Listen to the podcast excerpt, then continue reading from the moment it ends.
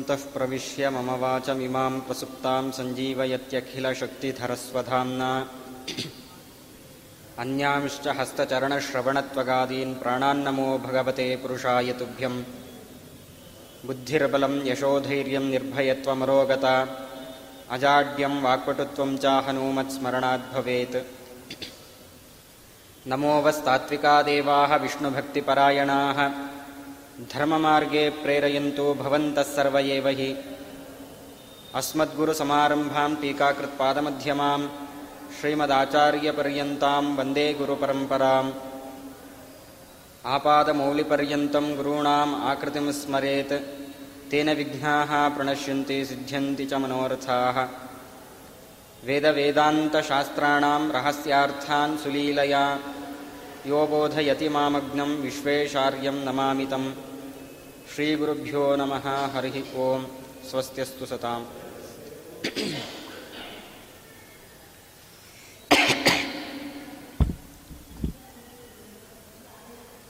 ಈ ಪ್ರಪಂಚದಲ್ಲಿ ಜನ್ಮ ಪಡೆದಿರತಕ್ಕಂತಹ ಪ್ರತಿಯೊಬ್ಬ ಮನುಷ್ಯನೂ ಕೂಡ ಯಾವ ರೀತಿಯ ಕರ್ತವ್ಯಗಳನ್ನು ಮಾಡಬೇಕು ಎಂಬ ಅಂಶಗಳನ್ನು ತೋರಿಸಿಕೊಡ್ತಾ ಇದ್ದಾರೆ. ಅದ್ಭುತವಾದ ರೀತಿಯಲ್ಲಿ ನಿರೂಪಣೆಯನ್ನು ಮಾಡ್ತಾ ಇದ್ದಾರೆ. ಭಾಗವತ ಧರ್ಮ ಅಂದ ಕೂಡಲೇ ನಮಗೇನೋ ಅನಿಸುತ್ತೆ, ಅಯ್ಯೋ, ಇದು ನಮಗೆ ಸಂಬಂಧಪಟ್ಟಿದ್ದಲ್ಲ ಅಂತ. ಆದರೆ ಪ್ರತಿಯೊಬ್ಬ ಮನುಷ್ಯನಿಗೂ ಅವಶ್ಯ ಮಾಡಲೇಬೇಕಾಗಿರತಕ್ಕಂತಹ, ಎಲ್ಲರಿಗೂ ಬೇಕಾಗಿರತಕ್ಕಂತಹ ವಿಷಯಗಳನ್ನು ಇಲ್ಲಿ ನಿರೂಪಣೆಯನ್ನು ಮಾಡ್ತಾ ಇದ್ದಾರೆ.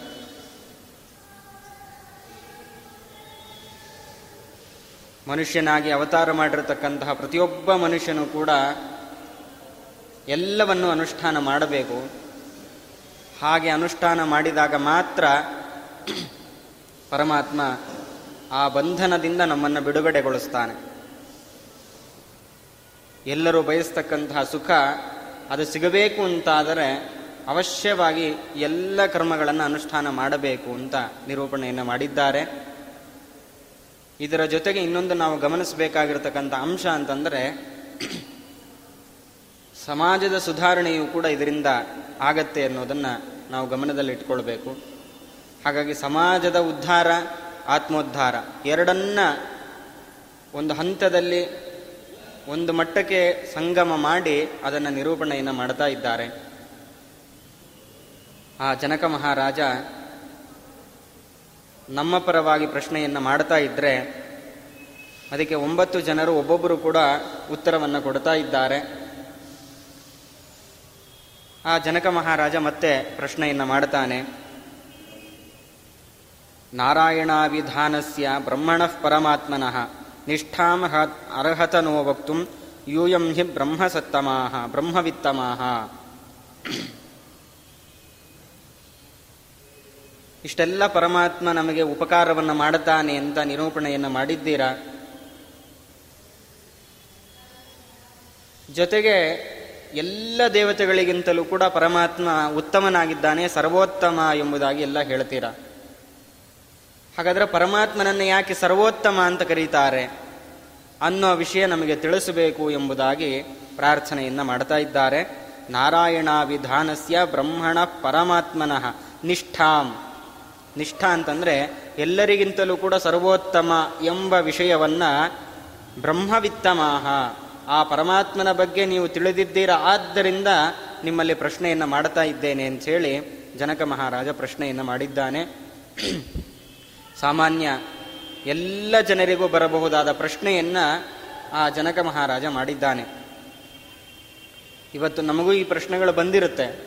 ಪರಮಾತ್ಮನ ವೈಶಿಷ್ಟ್ಯ ಏನು, ಅಂಥದ್ದೇನು? ಸರ್ವೋತ್ತಮ ಅಂತ ಹೇಳ್ತಾರಲ್ಲ ಯಾಕೆ?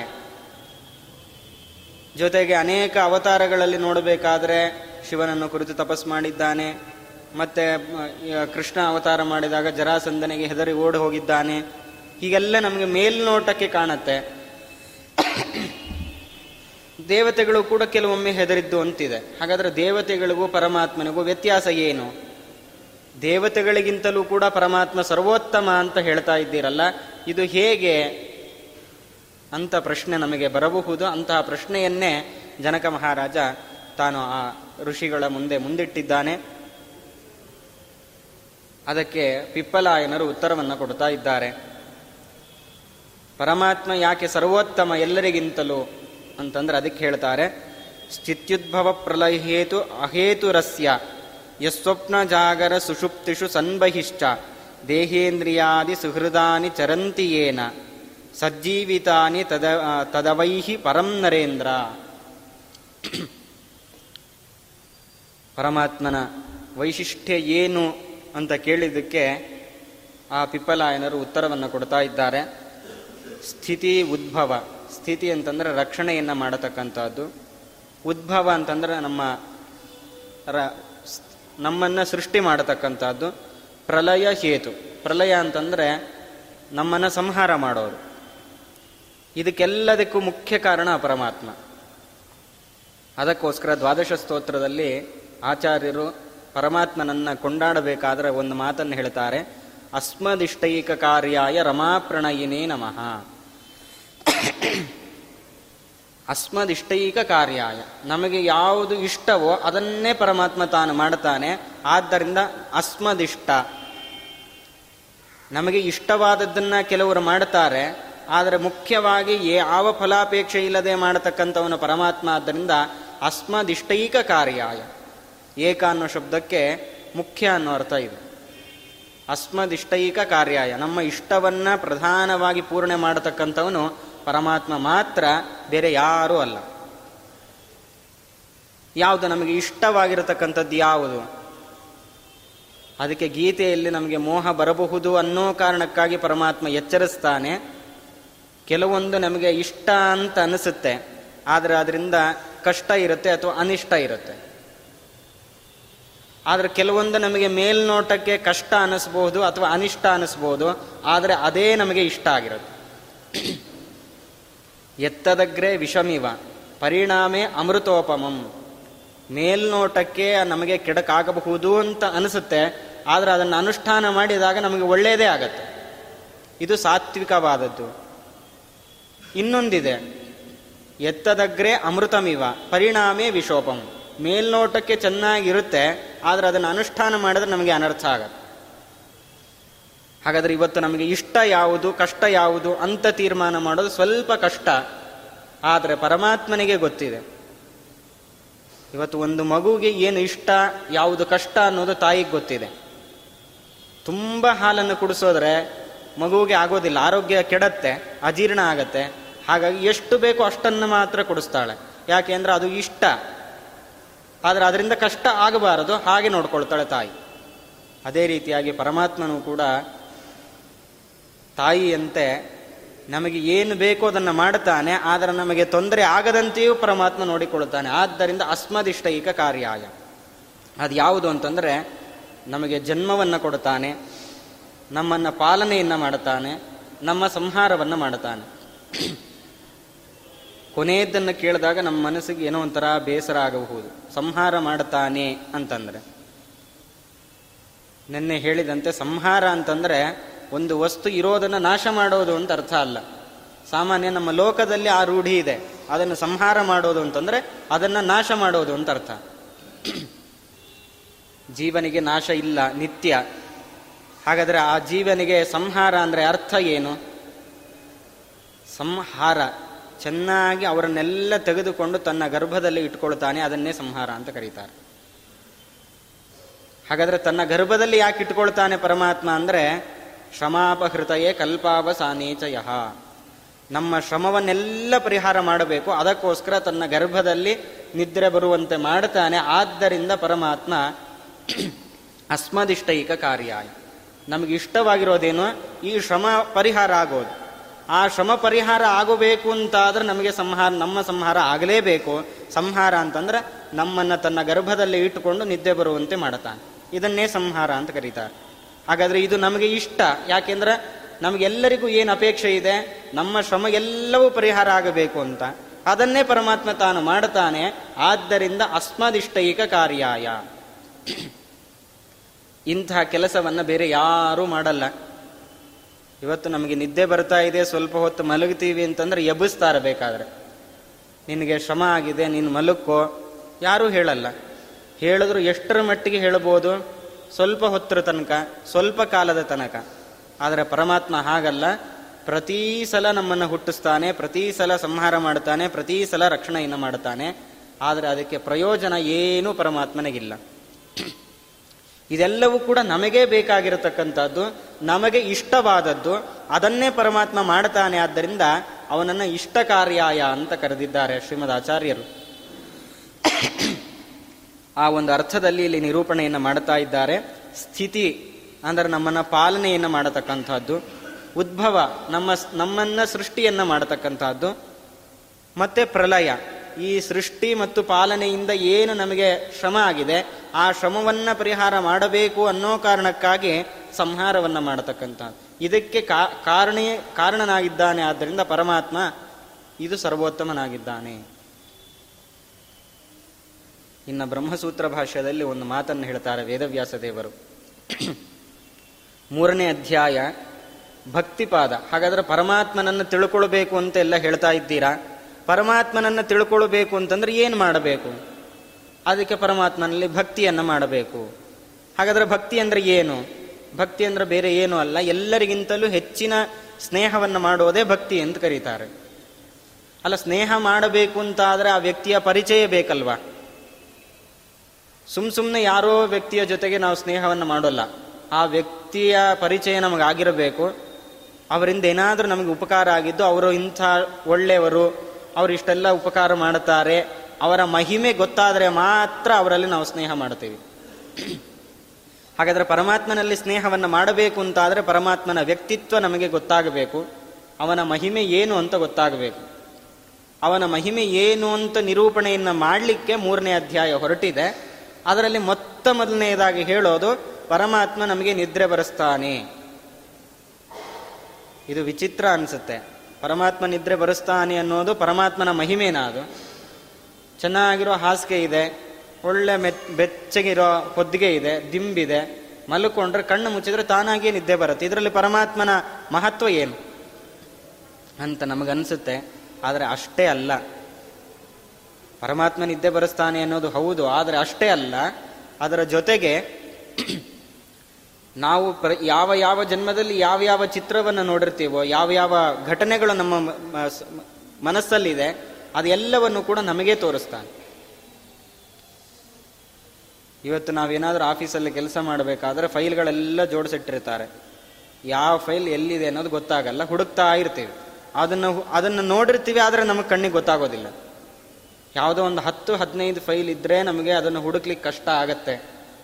ಅಂಥದ್ದು ಸಾ ಲಕ್ಷಗಟ್ಟಲೆ ಕೋಟಿಗಟ್ಟಲೆ ಜನ ಇದ್ದಾರೆ.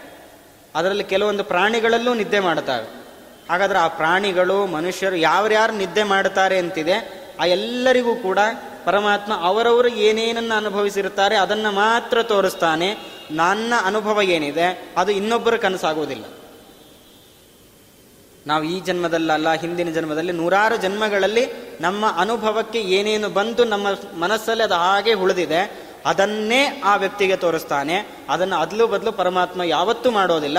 ಅಷ್ಟು ಸರ್ವಜ್ಞತೆ ಪರಮಾತ್ಮನಿಗಿದೆ. ಅಂದರೆ ಇಂಥ ಕೆಲಸಗಳು ಇವನು ಈ ಜನ್ಮದಲ್ಲಿ ಮಾಡಿದ್ದಾನೆ, ಅದನ್ನು ಇವನಿಗೆ ತೋರಿಸಬೇಕು.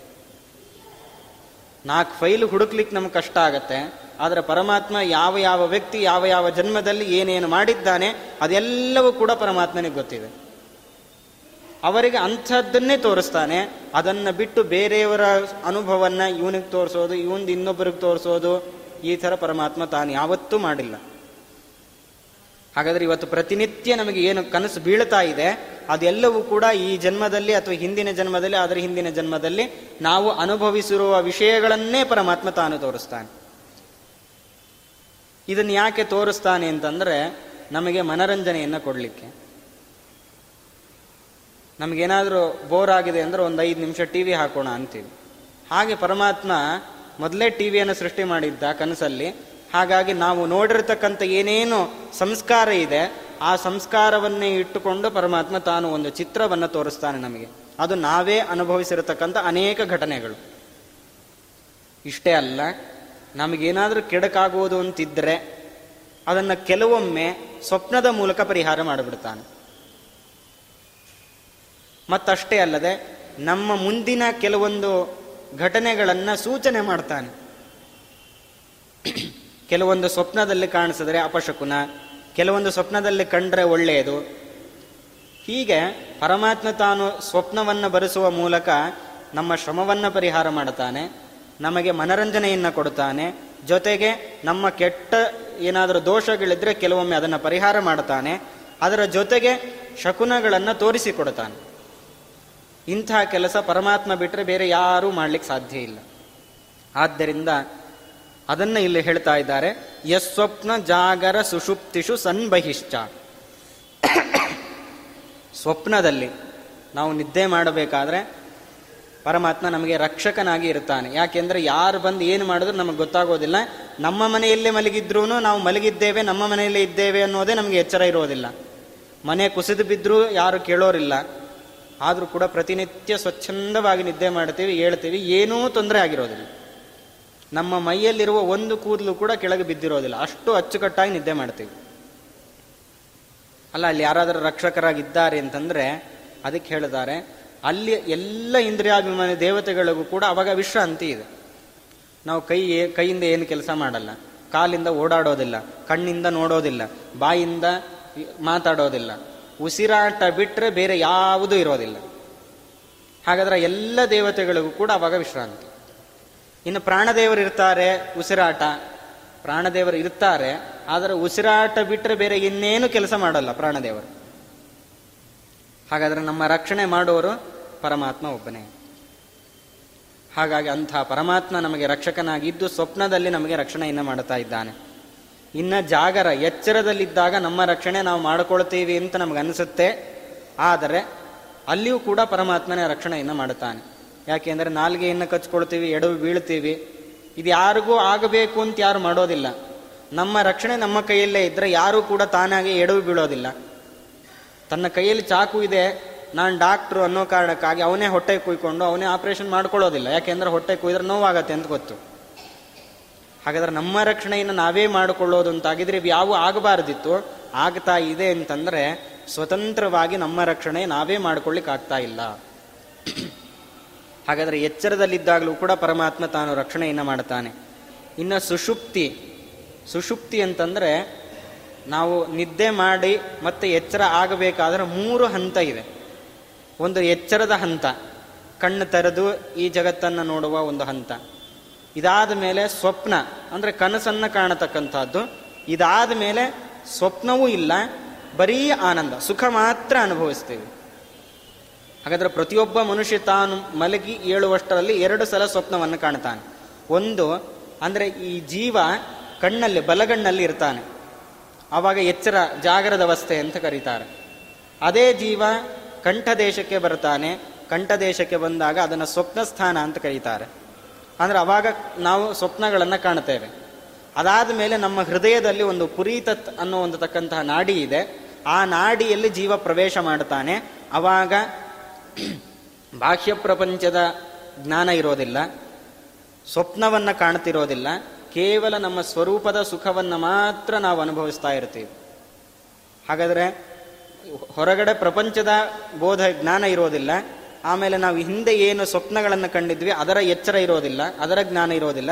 ಕೇವಲ ಗಾಢ ನಿದ್ರೆ ಅಲ್ಲಿ ಸ್ವಪ್ನವನ್ನು ಕೂಡ ತಾನು ಕಾಣೋದಿಲ್ಲ ಅಂಥ ಒಂದು ಅವಸ್ಥೆ ಅದನ್ನು ಸುಷುಪ್ತಿ ಅಂತ ಕರೀತಾರೆ. ಹೀಗೆ ಮೂರು ಅವಸ್ಥೆಗಳಲ್ಲಿಯೂ ಕೂಡ ಪರಮಾತ್ಮ ವಿಶ್ವ ತೈಜಸ ಪ್ರಾಜ್ಞನಾಮಕನಾಗಿ ಪರಮಾತ್ಮ ನಮಗೆ ರಕ್ಷಣೆಯನ್ನು ಮಾಡುತ್ತಾನೆ. ಇದನ್ನು ವಿಶೇಷವಾಗಿ ಷಟ್ಪ್ರಶ್ನೋಪನಿಷತ್ತಲ್ಲಿ ನಿರೂಪಣೆಯನ್ನು ಮಾಡುತ್ತಾರೆ. ಕಾಟಕೋಪನಿಷ ಮಾಂಡೂಕೋಪನಿಷತ್ತಲ್ಲಿ ಉಪ ಪ್ರತಿಪಾದನೆ ಮಾಡುತ್ತಾರೆ. ಮಾಂಡೂಕೋಪನಿಷತ್ತಲ್ಲಿ ಪ್ರ ಪರಮಾತ್ಮನ ಗುಣವನ್ನು ವರ್ಣನೆಯನ್ನು ಮಾಡೋದು ಅಂತಂದರೆ, ಪರಮಾತ್ಮ ಮೂರು ಕಾಲದಲ್ಲಿ ನಮಗೆ ರಕ್ಷಣೆಯನ್ನು ಮಾಡುತ್ತಾನೆ ಅನ್ನೋ ವಿಷಯವೇ ಅದರಲ್ಲಿರೋದು. ಎಚ್ಚರದಲ್ಲಿದ್ದಾಗ ಹೇಗೆ ರಕ್ಷಣೆಯನ್ನು ಮಾಡುತ್ತಾನೆ, ನಾವು ನಿದ್ದೆ, ಕನಸು ಕಾಣಬೇಕಾದ್ರೆ ಹೇಗೆ ರಕ್ಷಣೆಯನ್ನು ಮಾಡುತ್ತಾನೆ, ನಾವು ಗಾಢ ನಿದ್ರೆಯಲ್ಲಿದ್ದಾಗ ಹೇಗೆ ರಕ್ಷಣೆಯನ್ನು ಮಾಡುತ್ತಾನೆ, ಮತ್ತು ಮೋಕ್ಷದಲ್ಲಿ ಹೇಗೆ ರಕ್ಷಣೆಯನ್ನು ಮಾಡುತ್ತಾನೆ. ಈ ವಿಶ್ವ ತೈಜಸ ಪ್ರಾಜ್ಞ ತುರಿಯ ಅಂತ ಏನು ನಾಲ್ಕು ರೂಪಗಳಿದೆ. ಇದೇ ಓಂಕಾರದ ನಾಲ್ಕು ಅಕ್ಷರದ ಧ್ಯೇಯ ರೂಪ. ಹಾಗಾದರೆ ಓಂಕಾರಕ್ಕೆ ಇಷ್ಟು ಅರ್ಥ ಇದೆ. ನಮ್ಮನ್ನ ಎಚ್ಚರದಲ್ಲಿ ರಕ್ಷಣೆ ಮಾಡುವತಕ್ಕಂಥವನು. ನಮ್ಮ ಸ್ವಪ್ನದಲ್ಲಿ ನಮಗೆ ಮನರಂಜನೆಯನ್ನು ನೀಡಿ, ಶಕುನಗಳನ್ನು ತೋರಿಸಿ, ನಮ್ಮ ಶ್ರಮವನ್ನು ಪರಿಹಾರ ಮಾಡಿ ನಮಗೆ ರಕ್ಷಣೆಯನ್ನು ಮಾಡ್ತಾನೆ. ಗಾಢ ನಿದ್ರೆಯಲ್ಲಿದ್ದಾಗ ನಮಗೆ ಸ್ವರೂಪ ಸುಖವನ್ನು ಕೊಡುವ ಮೂಲಕ ನಿದ್ರೆಯನ್ನು ಬರೆಸಿ ನಮ್ಮ ಶ್ರಮವನ್ನೆಲ್ಲ ಪರಿಹಾರ ಮಾಡ್ತಾನೆ. ಮೋಕ್ಷದಲ್ಲಂತೂ ನಮಗೆ ಯಾವ ದುಃಖವೂ ಇಲ್ಲದಂತೆ ನಮ್ಮ ರಕ್ಷಣೆಯನ್ನು ಮಾಡ್ತಾನೆ ಹೀಗೆ ನಾಲ್ಕು ಕಾಲಗಳಲ್ಲಿ ನಮಗೆ ರಕ್ಷಣೆಯನ್ನು ಮಾಡತಕ್ಕಂಥ ಪರಮಾತ್ಮನನ್ನ ಹೇಳತಕ್ಕಂಥ ಅಕ್ಷರ ಯಾವುದು ಅಂತಂದ್ರೆ ಅದು ಓಂಕಾರ. ಓಂಕಾರದ ಬಗ್ಗೆ ಇಡೀ ಉಪನಿಷತ್ತು ಪ್ರತಿಪಾದನೆ ಮಾಡುತ್ತೆ. ಹೀಗೆ ಪರಮಾತ್ಮ ಎಚ್ಚರದಲ್ಲಿರಬೇಕಾದ್ರೆ, ಕನಸನ್ನು ಕಾಣಬೇಕಾದ್ರೆ, ನಾವು ಗಾಢ ನಿದ್ರೆಯಲ್ಲಿರಬೇಕಾದ್ರೆ, ಎಲ್ಲ ಕಾಲಗಳಲ್ಲಿಯೂ ಕೂಡ ಪರಮಾತ್ಮ ನಮಗೆ ರಕ್ಷಕನಾಗಿರುತ್ತಾನೆ ಆದರೆ ಅಂಥ ಸಂದರ್ಭದಲ್ಲಿ ಬೇರೆ ಯಾರೂ ನಮಗೆ ರಕ್ಷಕರಾಗಿಲ್ಲ. ಆದ್ದರಿಂದಲೇನೆ ಪರಮಾತ್ಮ ಎಲ್ಲರಿಗಿಂತಲೂ ಸರ್ವೋತ್ತಮ. ಇಷ್ಟೇ ಅಲ್ಲ, ದೇಹೇಂದ್ರಿಯಾಸು ಹೃದಯಾನಿ ಚರಂತಿ ಏನ. ಇನ್ನು ಪರಮಾತ್ಮ ಇರೋದರಿಂದಲೇನೆ ದೇಹ, ಇಂದ್ರಿಯ ಅಸು ಹೃದಯ. ದೇಹ ಅಂದರೆ ಐದು ಭೂತಗಳಿಂದ ನಿರ್ಮಿತವಾಗಿರ್ತಕ್ಕಂಥ ಈ ದೇಹ.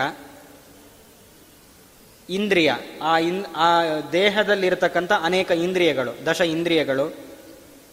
ಹಸು ಹಸು ಅಂತಂದರೆ ನಮ್ಮ ಪ್ರಾಣ, ಹೃದಯ, ನಮ್ಮ ಮನಸ್ಸು. ಇದೆಲ್ಲವೂ ಕೂಡ ಚರಂತಿ ಏನ. ಯಾರು ಇದ್ದರೆ ಎಲ್ಲವೂ ಕೆಲಸ ಮಾಡತ್ತೆ. ಅದು ಇಲ್ಲ ಅಂತಾದರೆ ಯಾವುದು ಕೆಲಸ ಮಾಡೋದಿಲ್ಲ. ಇವತ್ತು ನಮ್ಮ ದೇಹದಲ್ಲಿ ಪ್ರಾಣದೇವರು ಇದ್ದಾರೆ ಅಂದರೆ ಅದಕ್ಕೆ ಕಾರಣ ಅಲ್ಲಿ ಪರಮಾತ್ಮ ನೆಲೆಸಿದ್ದಾನೆ ಅನ್ನೋ ಕಾರಣಕ್ಕಾಗಿ ಅಷ್ಟೇ. ಅದನ್ನೇ ದಾಸರು ಹೇಳ್ತಾರೆ ಹನುಮನ ಮತವೇ ಹರಿಯ ಮತವು. ಮುಖ್ಯ ಪ್ರಾಣದೇವರೆಲ್ಲಿರ್ತಾರೆ ಅಲ್ಲಿ ಪರಮಾತ್ಮ ಇರ್ತಾನೆ. ಪರಮಾತ್ಮ ಇದ್ದಲ್ಲೆಲ್ಲ ಮುಖ್ಯ ಪ್ರಾಣದೇವರು ಇರ್ತಾರೆ. ಹಾಗಾದ್ರೆ ನಮ್ಮ ದೇಹದಲ್ಲಿ ಉಸಿರಾಟ ಆಡ್ತಾ ಇದ್ದೇವೆ, ಉಸಿರಾಟ ಆಡ್ತಿದೆ ಅಂತ ಆದರೆ ಅದಕ್ಕೆ ಕಾರಣ ಮುಖ್ಯ ಪ್ರಾಣದೇವರು ಇದ್ದಾರೆ ಅಂತ. ಮುಖ್ಯ ಪ್ರಾಣದೇವರು ಇರಬೇಕಾದ್ರೆ ಅಲ್ಲಿ ಪರಮಾತ್ಮ ತಾನು ಇದ್ದೇ ಇರಲೇಬೇಕು. ಅದಕ್ಕೋಸ್ಕರ ರಾಮಾವತಾರದಲ್ಲಿ ಹನುಮಂತ ಸುಗ್ರೀವನ ಜೊತೆ ಇದ್ದ. ಹಾಗಾಗಿ ಸುಗ್ರೀವನ ಜೊತೆ ಹನುಮಂತ ದೇವರು ಇದ್ದಾರೆ ಅನ್ನೋ ಕಾರಣಕ್ಕಾಗಿ ರಾಮದೇವರು ಸುಗ್ರೀವನ ಜೊತೆ ಸಖ್ಯವನ್ನು ಮಾಡುತ್ತಾರೆ. ಅದೇ ಸುಗ್ರೀವ ಕರ್ಣನಾಗಿ ಅವತಾರವನ್ನು ಮಾಡುತ್ತಾನೆ, ಆದರೆ ಕರ್ಣನ ಜೊತೆ ಭೀಮ ಇಲ್ಲ. ಭೀಮ ಇದ್ದಿದ್ದು ಇಂದ್ರನ ಜೊತೆ. ಅದೇ ಇಂದ್ರ ಹಿಂದೆ ಹಿಂದೆ ವಾಲಿಯಾಗಿದ್ದ, ಈಗ ಅರ್ಜುನನಾಗಿದ್ದಾನೆ. ಭೀಮಸೇನ ದೇವರು ಇದ್ದಾರೆ ಅನ್ನೋ ಕಾರಣಕ್ಕಾಗಿ ಪರಮಾತ್ಮ ಅರ್ಜುನನ ಸಾರಥ್ಯವನ್ನು ಮಾಡಿದ್ದಾನೆ. ಹಾಗಾದ್ರೆ ಮುಖ್ಯ ಪ್ರಾಣ ದೇವರು ಎಲ್ಲಿರ್ತಾರೆ, ಅಲ್ಲಿ ಪರಮಾತ್ಮ ತಾನಿರ್ತಾನೆ. ಹಾಗಾದ್ರೆ ನಮ್ಮಲ್ಲಿ ಮುಖ್ಯ ಪ್ರಾಣ ದೇವರು ಇದ್ದಾರೆ ನಾವು ಉಸಿರಾಡ್ತಿದ್ದೀವಿ ಅಂತಾದ್ರೆ ಮುಖ್ಯ ಪ್ರಾಣ ದೇವರು ಇದ್ದಾರೆ ಅಂತ ಅರ್ಥ. ಮುಖ್ಯ ಪ್ರಾಣ ದೇವರು ಇದ್ದಾರೆ ಅಂತಾದ್ರೆ ಪರಮಾತ್ಮ ತಾನು ಇದ್ದೇ ಇರ್ತಾನೆ. ಅದು ಇದೆ ಅಂತಾದ್ರೆ ನಾವೆಲ್ಲ ಕೆಲಸಗಳನ್ನು ನಾವು ಮಾಡಬಹುದು.